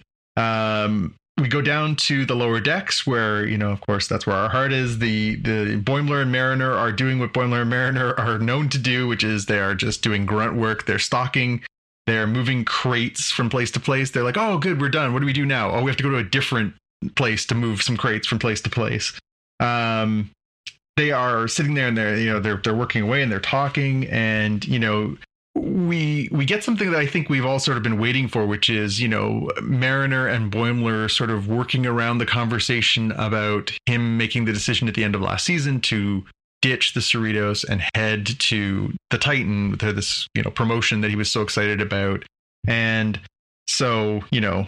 T- uh, Mariner makes some sort of comment about, you know, oh, here we go. You're going to talk about that again. He's like, oh, you know, the replicated water tastes better. Oh, and you should feel how soft the bridge chairs are. And he's just, you know, waxing poetic about what a what a beautiful place the the Titan is. And she sort of, you know, shushes him and says, yeah, all right, enough of that. So they're talking about, you know, oh, you know, it'd be so great. We're going to go to this starbase. I wish we could get into this party. And so they come up with the idea. Mariner, of course, comes up with the idea. Hey, wait a minute you know, the Titan is on the far side of the galaxy. They would have been invited. Your your uh, transporter clone William Boimler is going to be invited because, of course, you know he's part of that crew. If we get there, we could sneak on. I could be your plus one, and we can go to this amazing command party. So they they sort of concoct this scheme. We cut over to Rutherford and Tendi, and they're you know sitting there uh, working on a model of the Cerritos in their spare time. So these two uh, you know uber nerds are basically spending their time off from fixing the ship to fix the little ship which is very funny. They uh, are going through and they're you know trying to figure out you know all the you know the the, the different parts and and um, rutherford uh, you know is, is talking about you know oh it's just you know the the detail in this model is so great you know, if you look inside the inside the uh, the windows, you can even see a little mariner bossing a little Boimler around in the bar. Um, Rutherford is, is putting together parts. He opens it up and he realizes that he's he sees his writing and realizes that he's left himself a message on the side of a piece, and it says, you know, field distortion amplifier 88, and has three squiggly lines next to it. And they're trying to figure out, you know, what does that mean? And so he's, you know, trying to sort of figure out this puzzle. And this, of course, ties back to the fact that, you know, at, at the end of last season, uh, Rutherford ended up having part of his memory wiped as uh, he lost his cybernetic device, and so now he's sort of kind of rebuilding his life. You know, we, uh, we saw a few episodes ago he, you know, couldn't decide whether or not he liked pears, and Tendi was really worried that they weren't gonna that he didn't like her anymore, and so you know this is sort of continuing that sort of theme of of Rutherford sort of retracing his steps or reliving some of his previous experiences we go down to uh, the bridge, or go up to the bridge. Freeman is there. Uh, they arrive at the starbase, and she's talking on the view screen, and she sort of says, "You know, oh, I'm so glad that we're here. I'm so glad to get this emissary off the off of the Cerritos. This guy is a humongous pain in the butt." And as she says that, she turns around, and he's just walked onto the bridge. Of course, he is aghast. He is uh, he is embarrassed. He is upset, and boof, he duplicates himself and then they're uncomfortable because they just duplicated and then they start duplicating and the bridge quickly starts filling up with Dooplers uh, the the, the uh, Starfleet official that she's talking to on the view screen basically looks takes one look at all the the Dooplers duplicating rapidly on the, the front of the ship and says, "Oh no, we like, are not like taking. Yeah, yeah, yeah, we are yeah. not taking that aboard this space station. Forget it. You figure out your Doopler problem, and then you can come off the ship. In the meantime, you're on your own. So we cut back down to the lower decks. Boimler and Mariner are, you know, concocting more of their plan to get on board the uh, the space station and go to this party. There's a great conversation about scants, which are those beautiful sort of uh, long tunics that they have worn in past episodes of uh, Star Trek, which are the sort of the long formal Star Trek robes that sort of come down just above the knee. And uh, yeah, is it going to be a scant event? Are we going to? We're going to wear our scants. Uh, that again, just great playing on the Star Trek uh, lore to get those those jokes across. Mariner, uh, you know, the, the the captain comes across the comm and basically says, "Hey, uh, you know, you're going to start seeing these Dooplers showing up all over the ship. You know, try not to offend them. It's just going to make it make it worse." Uh, Mariner being Mariner, she's like, "This is a perfect opportunity. They're going to be so bogged down with these Dooplers, they're not even going to notice if we hop on the transporter, beam ourselves over there, and go to this party. Boom, they're they're, they're great. They they beam over there." And, you know, she's like, oh, you know, look at this, look at that. He says, how do you know so much about this place? She said, oh, I used to live here. Of course you did. Uh, tying again back to this sort of mariner's been everywhere and done everything and, and traveled extensively and lived everywhere. Uh, you know, she's talking about, you know, all the places that she's seen. Oh, there's a Quark's bar. So that's, I think, the second time we've seen a, a Quark's bar franchise uh, across the galaxy. Uh, she is there. All of a sudden, we see this sort of shady character following them. Speaks into his communicator and says, "You know, oh, you know, Mariner's back." We uh, come back and we see uh, um, this sort of scary-looking, shady-looking character, and his. It turns out his name is Moldus, and he refers to Beckett Mariner as Becky, which I think is hilarious. It never occurred to me that they would anyone would ever call her Becky. Uh, he he drops the uh, "You left me on Ceti Alpha Four. That's even way worse than Ceti Alpha Five, uh, which again ties back to you know old Trek. Um, he says, you know, hey, you know, you you owe me for sort of screwing me over before. If you tell me where, or if you help me with this little supply run that I need to do, uh, I will tell you where this super secret party is. And you know, the the mission turns out to be transporting little bottles of data shaped bubble bath from one part of the station to another. Uh, followed by the line, "Are you sure these are all datas? Looks like a couple of them might be might be lores. Yeah, actually, there might be a few lores in there." Um, cut back to Rutherford and Tendi. They are, you know, still working away on this this um, uh, model. They're trying to figure it out. He finds uh, yet another part with these, you know, weird writing and some squiggly lines. He's trying to figure out, like, you know, what are these messages that I was leaving for myself? What was I trying to do here? Shax sort of bursts into the room that they're in and sort of says, "Okay, there we're running out of space for these things. Here's some Dooplers, and the Dooplers are still duplicating and duplicating and duplicating, and they're having all these hilarious Richard Kind, you know, breakdowns. They go up to the bridge, uh, so we we go up to the bridge, and they decide to take a different approach. Like, okay, we're not going to insult you. We're not going to do anything. We're not going to say anything. So all of a sudden, there's this moment of silence. At which point, the Dooplers start freaking out oh my god they're giving us the silent treatment and start massively reproducing again they're re- reproducing so much that they are wall to wall across the entire bridge uh, back down to rutherford and tendi and their room is rapidly filling up with Dooplers to the point where they are you know again facing the crush. They're trying to stay above them like the you know the water you know rising them towards the ceiling. And you know we were you know we're, we're starting to see that rutherford's getting more and more agitated. Tendi's like you know just just leave the model. Why are you so obsessed with this model he's like i have to finish this. I ha- i have to to do this to get this thing done. And we're you know trying to figure out well what's why, why is he so obsessed with this back to mariner and boimler and they are having this sort of conversation as they're transporting the the uh, illicit data shampoo across or data bubble bath across the station on in this sort of uh, ATV Jeep looking thing. It looks like the suckers they were driving around in in Star Trek Nemesis. And they are having that same conversation where, you know, Mariner's clearly mad that, you know, Boimler, you know, was keeping his, you know, secrets. He was he was, you know, wasn't telling her how he was feeling, and then she's mad, she feels betrayed that he left. They gets pulled over by security, station security, and they're like, well, you know, it, it's going to be fine. They call uh, call back to Moldus and they're sort of saying, oh, you know, got pulled over security.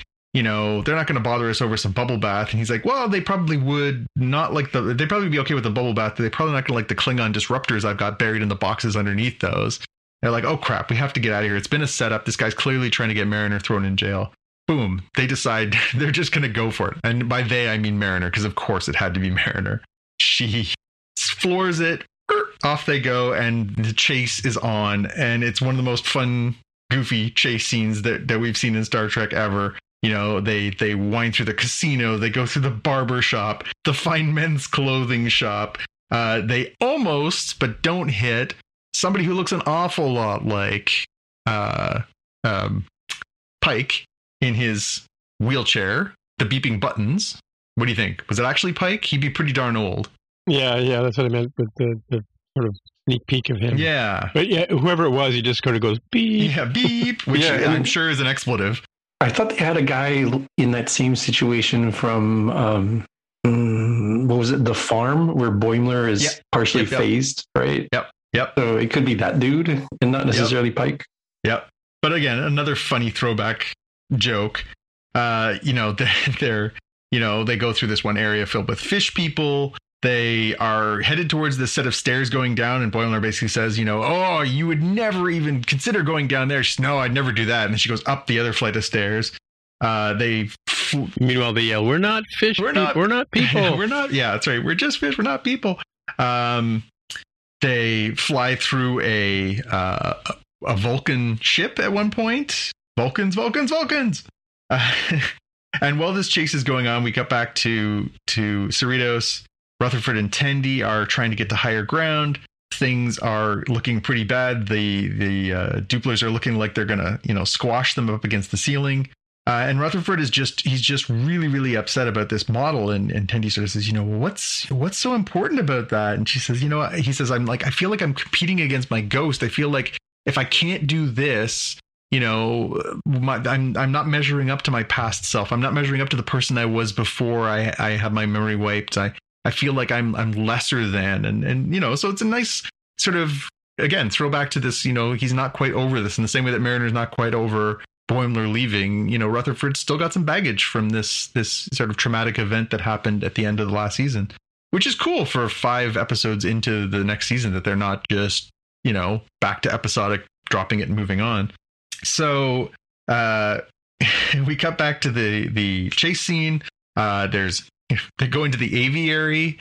Uh, at one point, one of the the uh, security vehicles crashes into a tree. The avian couple falls out of the tree. Oh, sure, let's move to the aviary. He says, uh, you know, again, just goofy. they're about to uh, Mariner and Boimler are about to crash into this farmer. They dodge the farmer, and instead they end up going flying through the air and into this uh, reservoir.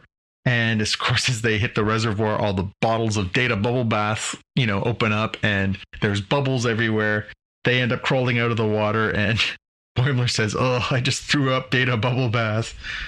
uh, they finally are, you know, okay, this is it. You know, we we've had it. We're we're gonna we're making for the party. We're gonna we're gonna get to this party. And so they, you know, they threaten the guy. He gives them the address, and of course, it's in the most obvious place. It's in the same place it is every year. They didn't even bother to look. So they've gone through all this for nothing. Uh, you know, I loved Mariner's line where she's like, "We are going to that party. I didn't put on underwear for nothing." yeah, that, that was a weird statement. Yeah. I'm like, I guess they wear like a full bodysuit anyway, so who, who would know? and there's like no visible panty line, I guess, if you're if you're wearing uh, no underwear at all, going commando. But it, it was still kind of a weird thing to to, to point out.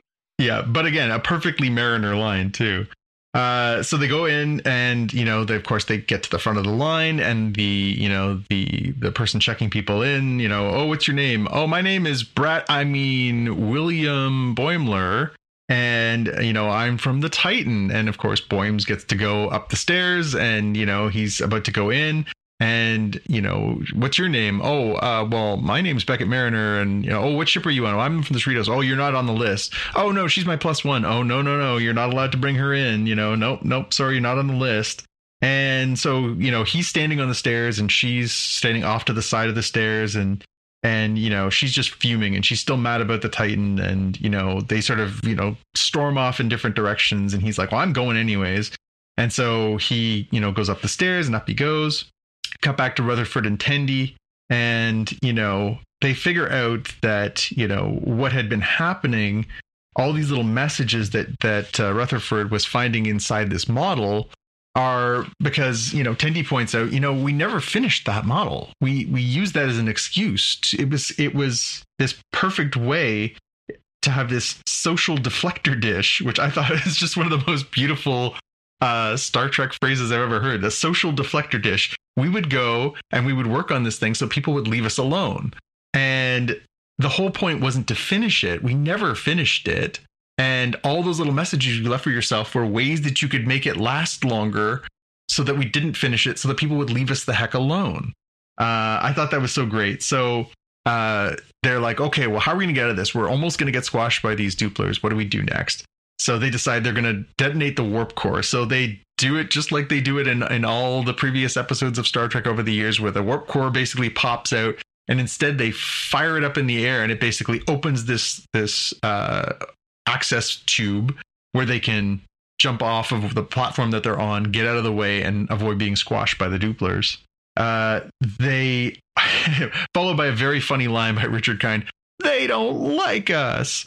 Um, back to the space station. Boimler, you know, finds Mariner. She's drowning her sorrows at a bar. He, you know, he makes good. He apologizes. He says, you know, yeah, you know, I, I went to the party and we, we did see a scene where, you know, Boimler goes up to the party and he's just, he doesn't fit in. He comes out and he says, yeah, you know, I, I went to the, to the, you know, party and, and it sucked and I missed you. And, and, you know, he apologizes, said, you know, I, I'm sorry I never told you that I was going to the Titan, but I knew as soon as I told you, you'd try and talk me out of it. And I just, it was something I had to try to try to do. we go back to the Cerritos once again, and Shax is crowd surfing the, the Dooplers, which is pretty funny. Uh, and Freeman has just sort of hit the end of her rope. So she decides, you know what? That's enough of this. You know, you suck. I've had it. You are the worst. And it turns out that being angry or upset actually makes the Dooplers recombine. So then they basically decide, okay, let's broadcast this across the ship and tell everyone in the crew to be mean to, the Dooplers so that they will basically reform back into their singular singular emissary once again. So we get some great uh, little cameos, little moments across the different members of the crew. Uh, Shax, of course, being Bajoran, says, Your pagh is weak which I thought was an excellent Bajoran burn. Uh, T'Ana just like rips off, Dr. T'Ana just rips off a bunch of vulgarities that they bleep out. Um, and you know, and of course it works, and we end up with this one emissary who's just in a huff. Oh, oh that's it, I'm leaving. Uh, you know, we go back to Boimler and Mariner. They are, you know, sitting there in this bar, and you know, uh, they're talking with the bartender, and the bartender says, "Oh, you know, you two struck out of going to that party, eh? Well, you know, you're not alone you know, this bar has seen many people over the years who have, have struck out at this bar, uh, struck out at this party and haven't been able to go, like these two, and points down at the bar, and they're carved into the bar. It says Kirk plus Spock. Uh, and they realize, oh, this is, you know, this is actually, this is way better than going to this party full of, you know, uh, you know, captains and their, and their number ones. I'd way rather be here. Uh, finally, Freeman and the command crew beam down. They're super excited. They finally solved the the Doopler problem. They're gonna get there. They're gonna get in there. They're gonna go to this party. And of course, they get to the door, and the, the uh, uh, bouncer basically says, "You know, you're from the Cerritos. Sorry, you're not on the list. You can't come in." So uh, you know, they look at there and they're like, you know, oh, they're trying to like wave to people. Oh, you know me, you know me. Oh no, nobody will let them in and it turns out that Okona is on the list. Okona, Okona, he's he's the DJ. He's of course he's allowed in there. Um, uh, Mariner finds Freeman uh, and the command crew sitting outside, you know, having a snack, and sort of says, you know, hey, you know what, you guys are, you know, all good with us. Come hang out with us. You won't believe what we saw in this bar. It's way better than hanging out at that stupid party. We like our own company. It's all good. The emissary, now a singular Doopler again, shows up and basically says, you know, I've got an hour to kill before I go off to my next, you know, uh, thing. Do you guys know a place where I could get a drink around here? And they say, oh yeah, we have the perfect place. And they beam him into the the private party, the command party, and uh, you know, immediately you can hear the sounds of him being offended and, and the popping noise that accompanies it. Uh, back to Rutherford and Tendi. They're, you know, now back to be able to do their thing. And they decide that uh, Tendi gives uh, Rutherford a gift, and it's a Deep Space Nine model for them to work on together. And uh, and and Rutherford's super excited because it's got a Jadzia and a uh, Ezri. Ezri, that's right, Ezri.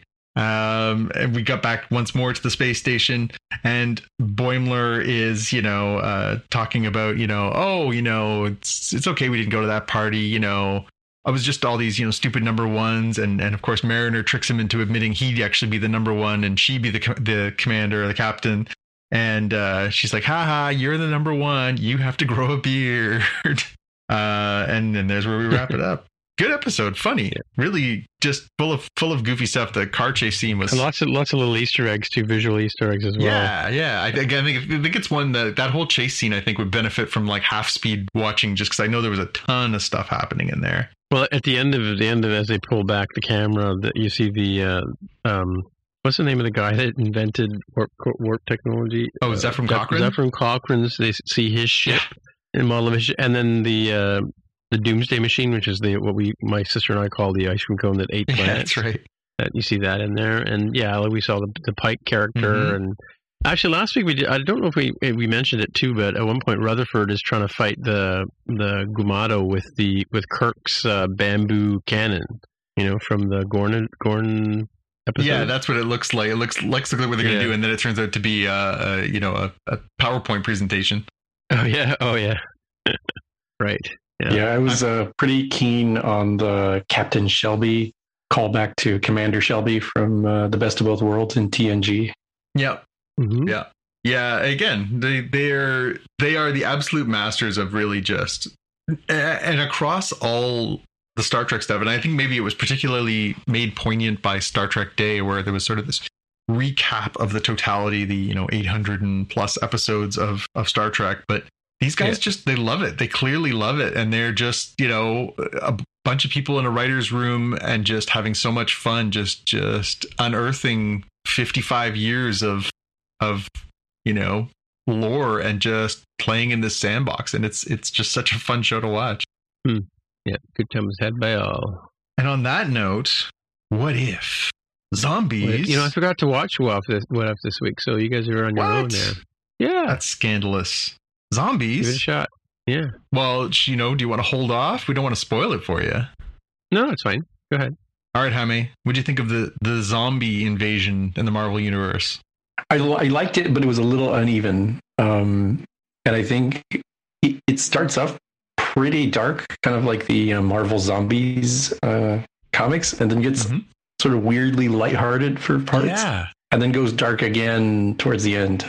Yeah, I, I completely agree with your with your assessment, Jaime. I, I it starts out it- you know, it has a little bit of humor in that sort of, you know, Hulk won't come out. How are they going to do this? You know, oh, you know, it's unnecessary for you guys to, you know, eat the opponents after you beat them kind of thing. Uh, and yeah, right. Like, I mean, the part where they, you know, are, are trying to sort of, you know, fix up this way to, to go and, and get on the train. And, and, you know, that part where this, you know, stuff, people are getting, you know, killed and it's kind of dark. And, you know, there's some fan favorite characters in there. You know, we we get, sort of get this the most sort of motley crew of survivors and in you know very unusual mix of people, including you know, um, Happy Hogan and and you know um, Sharon Carter and just you know all these different sort of people in here and yeah and then it sort of gets really really dark. And then you know there's a couple of twists there and it ends up being like super super light. And we get you know uh, some paul rudd humor and some spider-man humor and you know and you know but then you also mix that with like these heartbreaking scenes where like this character you you know is nobly sacrificing themselves. And yeah it's just it was just kind of all over the place. And it's funny because after the last you know we the first two episodes were kind of light and the last two episodes have been really dark and um this one was kind of both all mushed together into a one sort of big pile. And i'm i can't say that it's off tone or off brand because you're right jaime. Like the marvel zombies comics are kind of like that too. There is in spite of the fact that they are kind of dark there's a little levity to it. There's a little sort of weirdness you know at one point they're carrying around one character's head and you know it has a bit of levity to it too. But this this seemed a little uneven. That being said i found this to be the best episode so far as far as a replacement casting. The the person that they had do the voice uh, on tom holland's behalf was named hudson thames and he was really good. I, I if if i didn't listen hard i don't know that i would have immediately thought oh that's not tom holland. And that I think added some strength to it because Spider Man is sort of the emotional core of the episode too. Yeah, I thought he sounded pretty good. I didn't know he wasn't the one until they showed the, the credits. Yeah, and and everybody else was was you know the real actors again. You know, including um, you know we got yeah a pretty pretty wide variety of people from the different franchises. There was characters from Ant Man. There was characters from Captain America. There was you know sort of a whole mishmash. Uh, Mark Ruffalo, of course, is the Hulk, and uh, Paul Bettany as as Vision, and you know, like it was it's still pretty pretty star studded, all things being equal. Um, I still I still don't know what to make of this series. Where you know we're we're getting closer to the end than to the beginning by far, and it's uh, I really thought there would be some more cohesiveness to it, some more glue. And I knew that the whole point was to sort of show the what if of it all. You know, what if one thing changed and something sort of different happened? But I really feel like I thought uh, coming off such a strongly connected to the Marvel Cinematic Universe show like Loki, and the fact that they teed up this sort of multiverse idea that there would be more glue here, and maybe maybe we're looking for something that isn't there. Maybe we set unrealistic ex- expectations, but I also think maybe this is all tied to you know where we're going next which is to say you know the spider-man the doctor strange the you know the, the multiverse writ large across different things. Maybe we're going to see you know agent carter in in you know uh live action as opposed to a cartoon. Maybe we're going to see the evil doctor strange. Maybe we're going to see uh you know zombies. Who knows right? Who knows? The shadow knows. The uh, the comic booky blam blam blam stuff was uh, was fun as well. yeah I'm yeah happy. Yeah. happy, happy with uh, one of one of Tony's repulsors. Did you just say blam? And as as as in everything ever, Paul Rudd steals the episode. He was so funny. He was so funny in in an episode that was at times pretty grim and dark. Uh, him uh, in, in the way that they used him in this episode was was super super funny. All that to say, go watch it, Tim. You'll enjoy it. For sure. For sure. So what do we got? The uh where's my notes gone? Watch list. Let's do the watch list. Watch list. Watch list. Uh, a couple quick Yeah. ones for me. So the first trailer dropped for Lego Star Wars Terrifying Tales. Uh, this is on the heels of the Star Wars Lego Star Wars holiday special that they had last year on Disney Plus. This year they're doing a Halloween special. Uh, so we get a little glimpse of what's happening there. It looks like they're creating basically a haunted house in a Darth Vader slash Dark Side of the Force theme, set in the time period around uh, the the last trilogy. So Poe Dameron is appears to be the star of it. Uh, it looks goofy. It looks fun. It looks funny. It looks light. I'm I'm all in on this. Check out the trailer if, if you're into that stuff. Uh, we got a full proper trailer for Last Night in Soho, the new Edgar Wright movie. We had gotten a bit of a teaser where we were trying to sort of pull at what this is about. This trailer is, is a little more on the nose uh, and sort of explains, you know, that there is this sort of time travel, you know, Twilight Zoney kind of mystery, murder mystery that's trying to be sort of solved. Um, it looks really good. I'm I'm I'm not a huge sort of thriller horror kind of person, but uh, Matt Smith, you know, looked really cool. The the sets look really cool. Um, I, I do like both of uh, the the female performers, Anya Taylor Joy, and uh, I wish I could remember the other young woman's name from. Uh, she was the star of one of the stars of um, Taika Waititi's last film. I'm going to look it up because I'm going to feel like a fool if I don't. Um, Jojo Rabbit. Um, it was uh, yeah, it was a really captivating trailer, and I was like way way in after seeing it. Thomasin McKenzie, that's the young woman's name. Uh, she was really great in Jojo Rabbit, and, and I, I think it's cool that she's already uh, in taking over as a lead in this movie.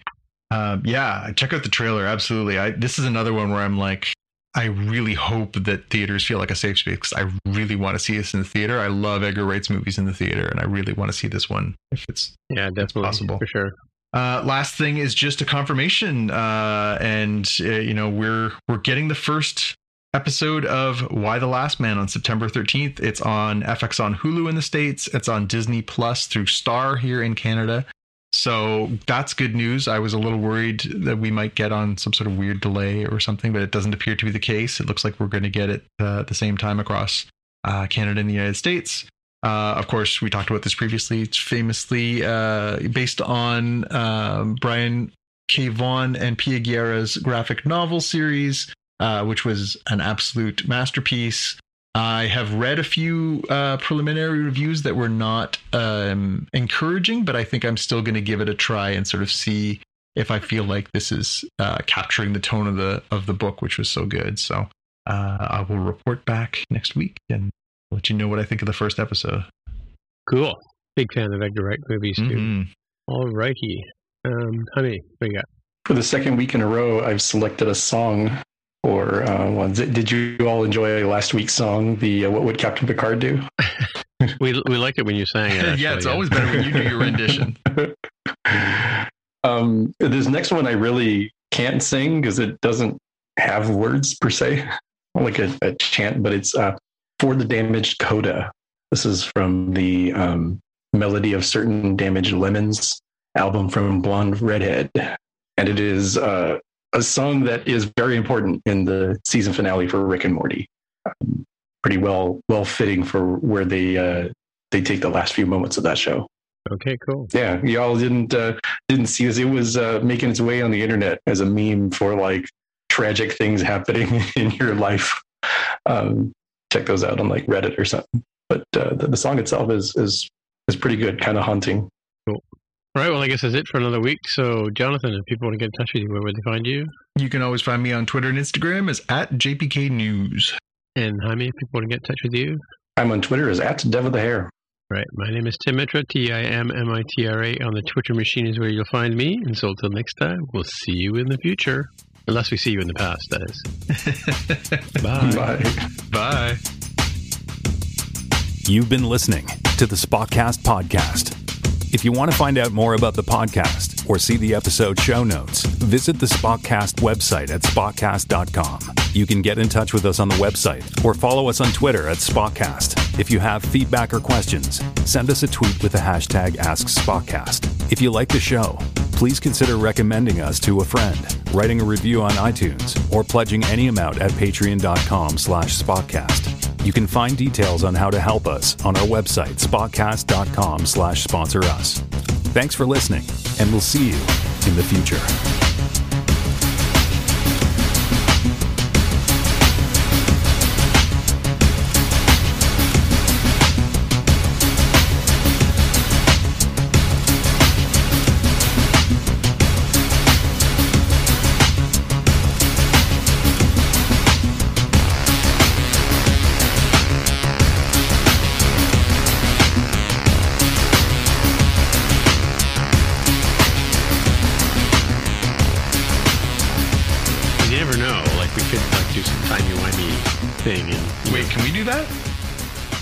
All right, who's got the Yeah, board queen in the freezer?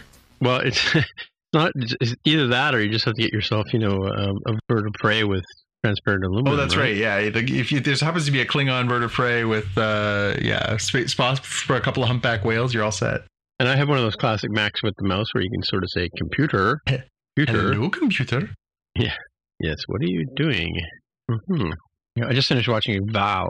You know, the TV, it's a movie about Val Kilmer. Oh yeah, yeah. Uh, the trailer looks interesting. It's a weird one. Uh, the trailer looks kind of odd. Is it good? Well, so what it is is he his younger brother was a you know big movie nut, kind of like Spielberg, right? Hmm. And uh, but he died tragically at like the age of ten or twelve or something like that. Um, and kind of like devastated Kilmer, and uh, but but he carried on the tradition of of videoing everything. So he had a video camera at a young age, and he got into Juilliard when he was a young kid. Anyway, so the the story is now he's got throat cancer, right? Yeah, he And lost his so he- ability to talk, right? So he can't talk. He's got the the plug in his throat Yeah, yeah. so he kind of croaks when he talks. And he was just doing a like a one man uh, Mark Twain thing, and and it's interesting because he goes through his whole career, and it's it's really interesting because he like, he can't talk, and all of a sudden you hear his voice going, "My name is Val Kilmer," and then you they flash over to his son who's reading the part. So all the all the sort of it's basically a biopic, right? It's it's like autobiogra- autobiographical because he talks about all the stuff, but but he had a uh, like a high def camera on on set with him all the time when he was in plays and stuff like that. So pretty much documented just about everything, right? So Cool. his first his first role out of uh, out of Juilliard, he got this role in a play, and uh, and then they said he was like the first lead, and they said, okay, you can be the first lead. Then they said, oh, you know what, we're going to make you the second lead because Kevin Bacon's available.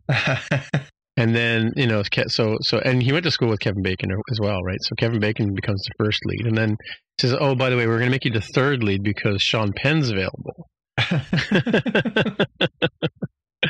so yeah, so anyway, so like, but it, it's it's kind of a tragic, you know, story, but but it's kind of interesting to sort of see all the behind the scenes and all the sort of rumors you've heard or stories you've heard about him and his method acting and and his um you know trouble on set and stuff like that. Like he like uh, the guy who took over the island of Dr. Moreau, who's the one that sort of you know drove up his reputation as a troubled troubled actor to work with, right? hmm Didn't like the fact that he had a camera pointed in his face all the time. Oh, yeah.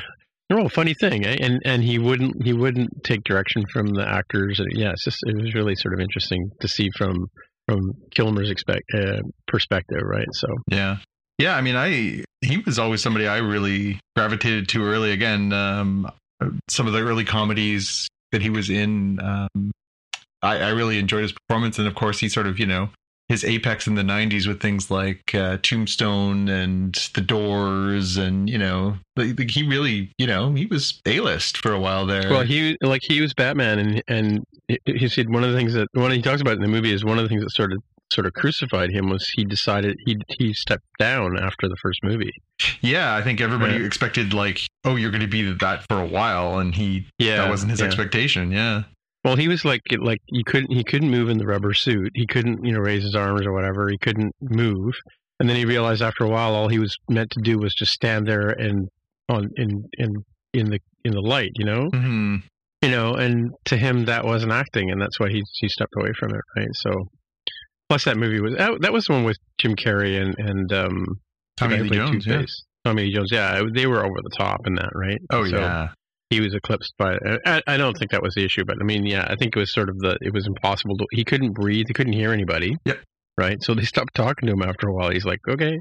And he basically, like, I think he described it on, on Leno or something like that. Said, you, you act for a bit and then you fall down. Yeah. And they pick you back up again, you know? Yeah.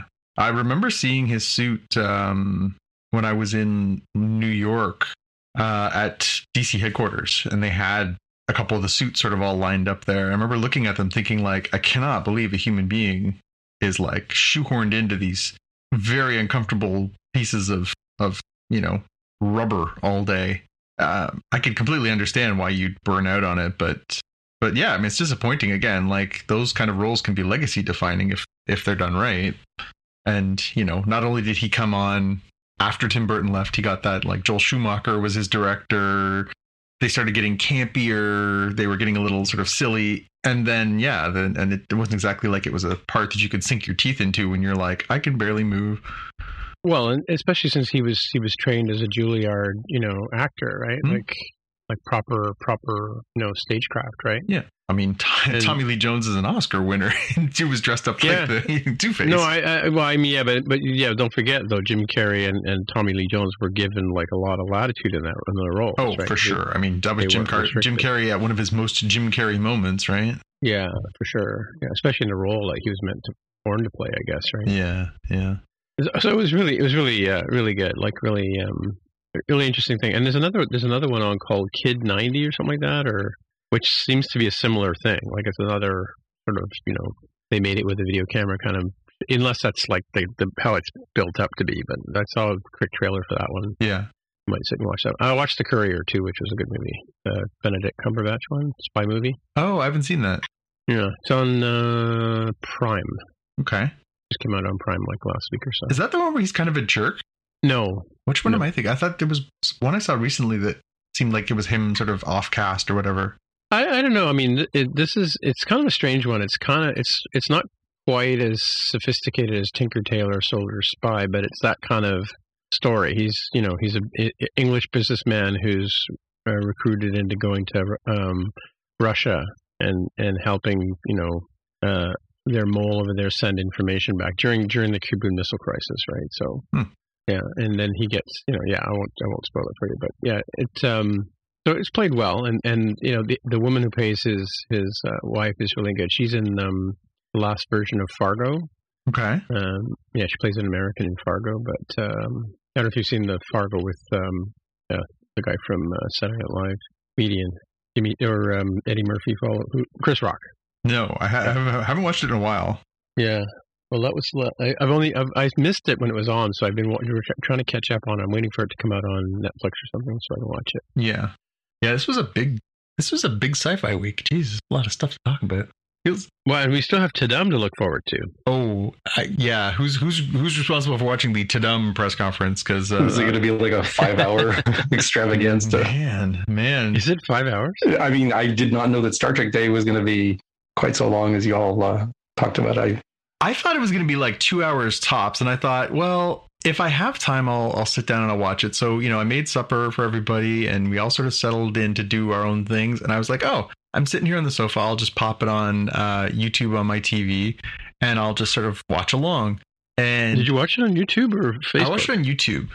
So they were streaming Oh, it on the Star Trek channel on YouTube, and that was actually a pretty Oh, pretty okay. decent feed for it.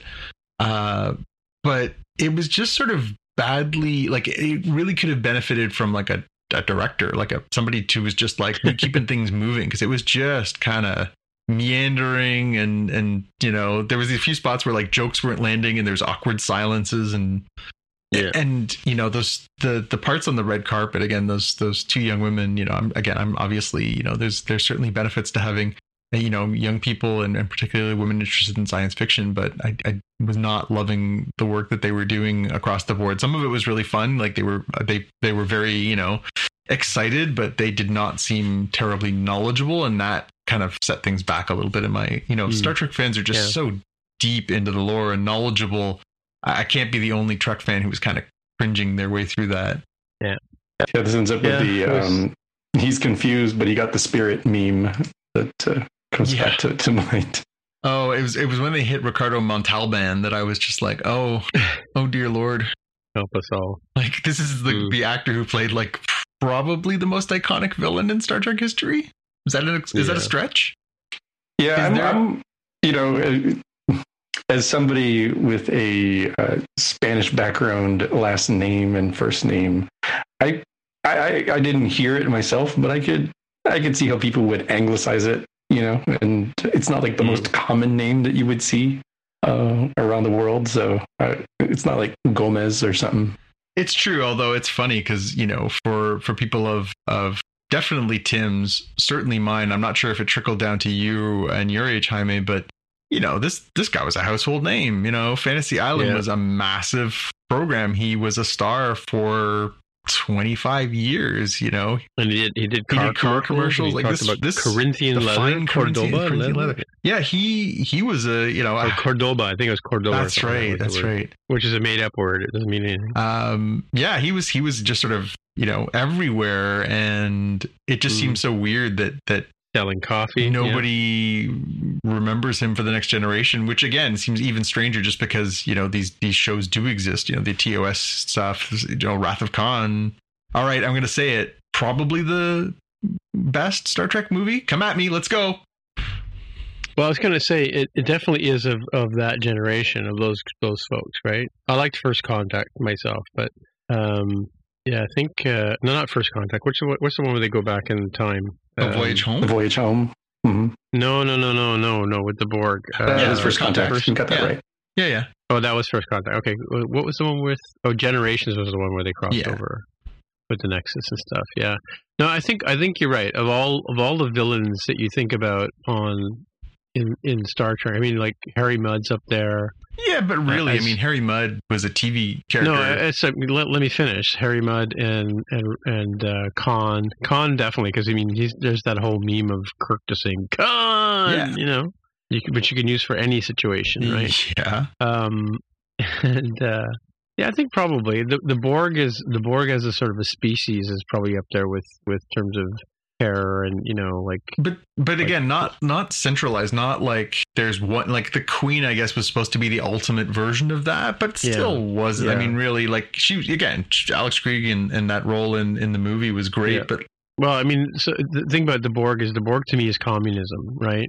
Um, in a sense, like it's socialism, communism, that the whole sort of fear of of everybody being painted with the same brush, right? yeah, And the fact that they had standout characters like the Borg Queen didn't make sense to me at the time. right? yeah, You know, um, you know, then you had people like Hugh and Seven of Nine and stuff like that too. But but they're individuals that get pulled out of it, and then Locutus as well, Mhm. right? Like the whole concept of taking this, you know, major character in, you know, the Federation, and turning him into into one of their lieutenants or captains or whatever they have over there, right? yeah. But I mean, you know, and then I think they had that numbered uh, in Voy. They had that numbered species. Um, they never gave them a name. They just called them a number. And they were they were Oh kind yeah, of like species eight four two or whatever. Yeah, Yeah, it was, and they were they were pretty pretty out there in terms of like they were supposed to be like undefeatable, right? Um, but again, without that Yeah. central, like it, that was a, a broadly a race. You're right. I mean, I think the Borg are probably the best realized sort of big bad. But as far as Yeah, a single yeah. sort of single person, I, I'm not sure you can top Khan. no, I don't think you can. I think you're right there. And it, Definitely, he definitely stands out as the number one. You know, I mean, because even yeah, because when they even had Kenneth Benedict Cumberbatch replay him, yeah. well, not quite as well. No. I mean, I love I love that actor, but I mean, it wasn't quite as successful. No, I agree. It was. I think Chris Chris Pine was the villain in that series of movies. I think J.J. Abrams was the villain in those movies. or or what do they call it? Somebody called him Jar Jar Abrams the other day. Oh, wow! Damn! Yeah, who was that that called him Jar Jar Abrams? I don't know, but that person. Oh no, it was- Well it was uh, John Wilker when John Wilker on one, on one of the last or I interviewed him on uh, More Than Just Code and he called him Jar Jar Abrams. That's a good one. I'll write that one down.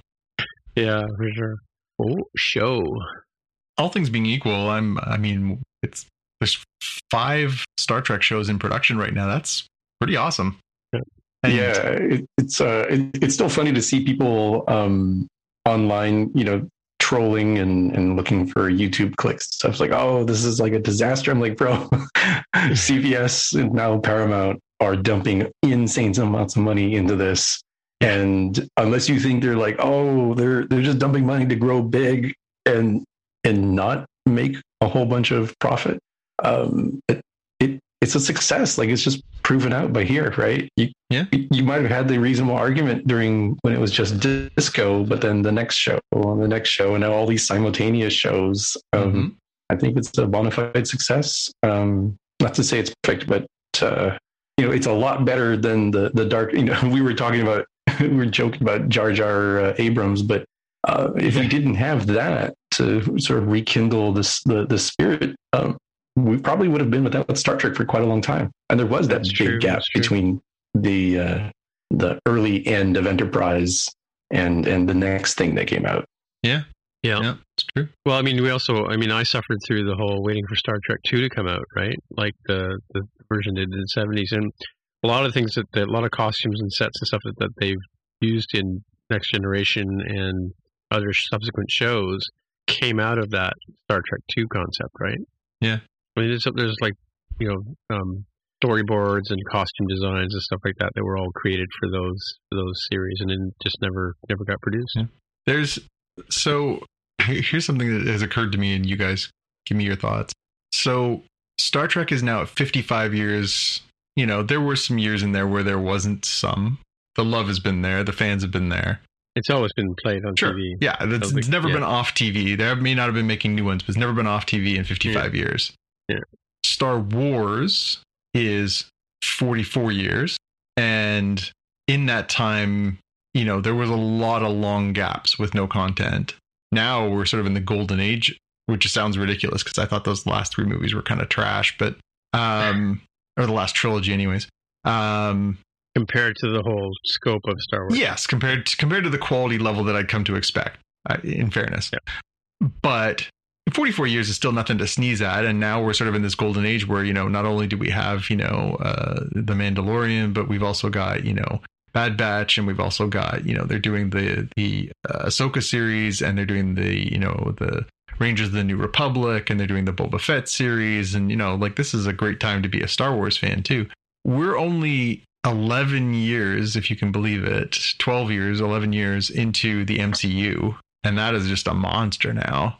Uh, As movies go, though, but it's been around for a long time. though, certainly, right? as a, as a comic book, you know, enterprise, it's been since the 60s, so it's actually the oldest if you view it through that prism. yeah, Uh, although I'm not Mhm. sure, you know, if we're talking about sort of, you know, the, the the whole sort of where it's at now. I just wonder. I'm wondering, like, you know, I wonder if we're going to be, you know, um, I may be the last survivor of us in the end of this, but I wonder if you know we're we're going to see, you know, 50 years of the MCU, and not just you know 50 years of Marvel writ large, but yeah, I wonder if they're still going to be making, you know, Marvel products in that way, you know, 50 years from now that people are just like, "Oh man, I watched this old movie called Iron Man. Oh, this this ancient movie called Avengers and but it all oh Yeah. man, it was like, you know, it wasn't even in quadrophonic 64D, you know? yeah. It didn't project right into your eyeballs. You know, that pill you ate. yeah. Um, but yeah, it's funny because you know so much of the zeitgeist is, is trapped around you know. I Oh, mean, obviously Disney is a is a monster as far as you know marketing, Yeah. promotion, all the tie-ins, the toys, the branding, the amusement parks, all that stuff that elevates the the Marvel stuff and the Star Wars stuff and and has the Mhm. last you know decades plus. But I don't know. Do you think do you think Trek is on par with those things, or is it is it a notch below now? Where where are those things as far as how they line up? Yeah, I don't know. I, I was thinking about this the other day. I was thinking like I listen to you know a lot of pods. I read a lot of blogs, and there's there's certainly way more excitement for the the Star Wars Marvel stuff than there is for the the Star Trek stuff. Mm-hmm. And it's a shame because the Star Trek stuff there's so much good stuff there. Yeah, yeah, I mean, I, I don't know. It's hard to say. For me, like I lost the first six weeks, six months of my work on Mac. Period. Like because the guy who sold me the thing said, you just oh, when you're finished, you just save space on your drive, you archive everything over to tape and whatever. And then six months into it, I went, oh, I want to get that file back, and I went to restore it from tape, and the the backup software said there's no tape drive connected. I'm like, what? And then when and then when I went to contact the company that made the the, the drive, they went out of business. You know, so like the very first 6 Mhm. months of work I did, and it was all crap. But I mean, like I I'm an artist. I like to keep everything right. Yeah, so I- so I learned that lesson like right from the get go. I have like CDs and DVDs full of backup data that you know the, some at some point in my life I'll go back and try and recover it. But Because I remember I did some 3D drawings back in the day, and I have printouts of them, but I don't have the actual data. And I'd, I'd love to go back and grab those and render them with today's technology. you know? All right, but you're, you're Anywho. sounding a little George Lucasy now. Yeah, no, I don't. No, I. I shut up. I don't want to change them. I just want to render them again, right? Yeah, So, yeah. Thanks, Mr. Lucas. We understand. yeah, yeah, yeah, yeah. On that happy note. yeah. yeah. All right. I'm just gonna bring back my later. original vision. I just want it to look like my vision was back in the time. Oh, fuck you and your vision. Like the the thing about it is like it's funny because it's funny. I, like again, I, I I went back. I watched a little bit more of that Star Star Wars movie the other day. The scene where Harrison Ford is running down the, the he's got the gun and he's running after the the stormtroopers that are running away from him. And he goes around the corner, and there's like five guys standing in the room, and then he he turns around and runs back. yeah, yeah. Right? There's like a thousand like a of dead them. end. Well, in the redo, there's like a you know hundreds of them. Yeah. Like you know, they're just standing around waiting for someone to run down the hall in a dead end. Hello, but you know, for, from the point of view of state of filmcraft, like I love Edgar Wright's talks because he talks about how like he has that one thing where he a filler piece where he like the the scene where you've seen it a thousand times. But let's get ready to go to the thing, whatever, and they show them lacing up their shoes and pouring the coffee and you know brushing their teeth and like it's all these little short little vignettes. That's a movie trick, right? That they do. They they have these little snap, you know, sort of quick little slide vignettes and like, like little snippets of stuff they throw together to fill in to, to tell a story in a really small amount of time. The same way that Harrison Ford runs down the hallway, sees a bunch of stormtroopers, and runs back, right? You only need to see that scene for a split second, and your brain goes, uh oh, and then you run back because of the fight, fight or flight thing. But if you go back and examine it with a freaking microscope, you know, it's just five guys in a hallway, you know? From from the point of view of movie craft, it makes it works. Yeah. Right? Because your brain goes, there's not just two guys. Now it's five guys, you know, like and you and like Har- and because Harrison Ford is screaming as he runs back, you're like, "Oh my god, something horrible is happening," you know? But, you know, when you sit down and watch the movie for the very first time, you don't really have time to count the number of guys in the hallway, right? Anyway, that's my point. Like like George Lucas as a young director used stagecraft and movie craft to make movie magic, right? He didn't need to go back and re-render those stupid X-wings and all that stuff. I'm sorry, and I, I'm still upset about the. I was watching the animated series today. I watched the first episode of of um, the animated series Star Trek, Hmm. right? And yeah, it, it's actually surprisingly good, right? Like you know the the anime. It's like the the old Spider-Man uh, uh, cartoon. Like it's very you know cardboardy and all that kind of stuff. And you know the mo- the eyebrows move and the mouse move, but it's just a bunch of still images, right? But in the beginning of it, they kind of like do an animated version of the original uh, opening, you know, with the with the ship flying towards the camera. And the one that he originally did in 1966, I, I love that opening because it, it's it's crap. you know what I mean? But now in the in the the, the new redo of, of the next gen or of the, the original series, they have the fancy CG rendered one, right? And it doesn't work as well, Yeah. in my opinion. I got I got to go on YouTube and see if there's a, somebody's got the original one there. You have it, don't you? Don't you have the original series somewhere? Yeah, I, I have it on DVD? DVD. Yep. Yeah, I mean, just throw one in one day and then watch the opening credits, right? And you'll see there's there's a scene where like the the ship flies to the left and it flies to the right, and if you look at it frame by frame, it's like a blur, you know. And it's like this weird looking shape. Like I used to watch that all the time, and it was, my eye would catch the weird blur all the time. And now, it just to me, it seems wrong, you know. Because like what I'm saying is the minimal amount of effort works. You know, it fools you. You don't really need like like you look at the costumes that we, that people do. I went and went and saw that Star Wars exhibit, which has never come to Toronto. It was in Seattle when I saw it, and you know, like the the what do you call the snowtrooper. Hmm. He's wearing those white cotton work gloves that you get when you're like painting. They're not really. They're just like crappy, like you get them at Canadian Tire. That's what the gloves were Yeah. You know, or like an alien where they're wearing hockey gloves as, as gloves, you know. And I love the part where where um, uh, Dallas and the Doctor, or Dallas and the robot, are are um, what's the robot's name again? I forget. Anyway, the Ian Holm character. They're examining the the alien, and they've got respirators on their their faces, but there, there's no hose coming out of them, right? Like you know, in 1977, that worked. You know, like nobody noticed Yeah. It really does make Except you for the- appreciate how uh, much attention to detail they put into these movies now. Well, now it's like everything's rendered Mhm, within an inch of its life. Like you know, they they, they draw dust and dirt onto things. Yeah, you know. anyway, ah, rant rant over. You got me started on the whole Lucas thing. Well, what have we learned, Jaime? Never accused him of being George Lucas. That was the uh, that was the the hot button topic right there. Yeah. Well, you know, they call they call trompe l'oeil the the you know the the painting where you paint wood grain or you paint leather or whatever. It's trick the eye. That's Yeah. what trompe l'oeil translates Yeah. to, right? So all you need to do is trick the eye for a split second, and no one's going to know unless they, you know unless unless somebody comes along and develops a technique or technology like DVD or Blu-ray where people can watch things frame by frame and analyze it out of them. But you know, in 1977, Mhm. Only place you saw that was in a theater. Oh, right? my my very favorite one is the one from the James Bond movie where at one point he's having a fight in a dressing room with somebody and he kicks the mirror Yeah. and the mirror pans and you can see the entire film crew in the mirror. They for the for the new releases of it they actually like rendered it out, out? so you don't see that. Oh, but God, that scene is just it's so bad. It's only on again. It's only on for like two frames. But it's Yeah. like you see Or the cameraman, you see the director, you see like the boom guy. Well, it's like the stormtroopers who bang their heads in the first movie. Oh, yeah. right? like they he left that in. Yeah. He left that in. Yeah. What? You know? Anyway, Oh George. whatever. Talk to you later. All right, guys. See you next week. Talk to you later. Bye. Bye.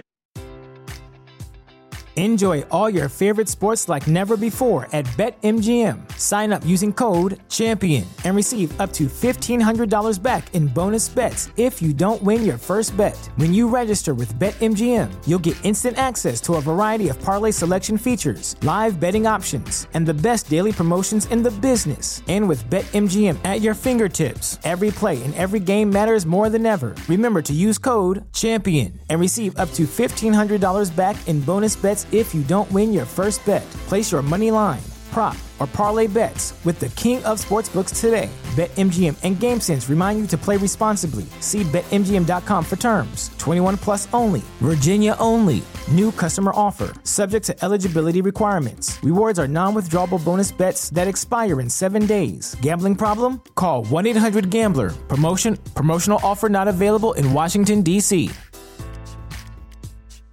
As humans, we're naturally driven by the search for better. But when it comes to hiring, the best way to search for a candidate isn't to search at all. Don't search, match with Indeed. When I was looking to hire someone, it was so slow and overwhelming. I wish I had used Indeed. If you need to hire, you need Indeed. Indeed is your matching and hiring platform with over 350 million global monthly visitors, according to Indeed data, and a matching engine that helps you find quality candidates fast. Ditch the busy work. Use Indeed for scheduling, screening, and messaging so you can connect with candidates faster. And Indeed doesn't just help you hire faster. 93% of employers agree Indeed delivers the highest quality matches compared to other job sites, according to a recent Indeed survey. And listeners of this show will get a $75 sponsored job credit to get your jobs more visibility at Indeed.com slash podcast. That's Indeed.com slash podcast. Terms and conditions apply.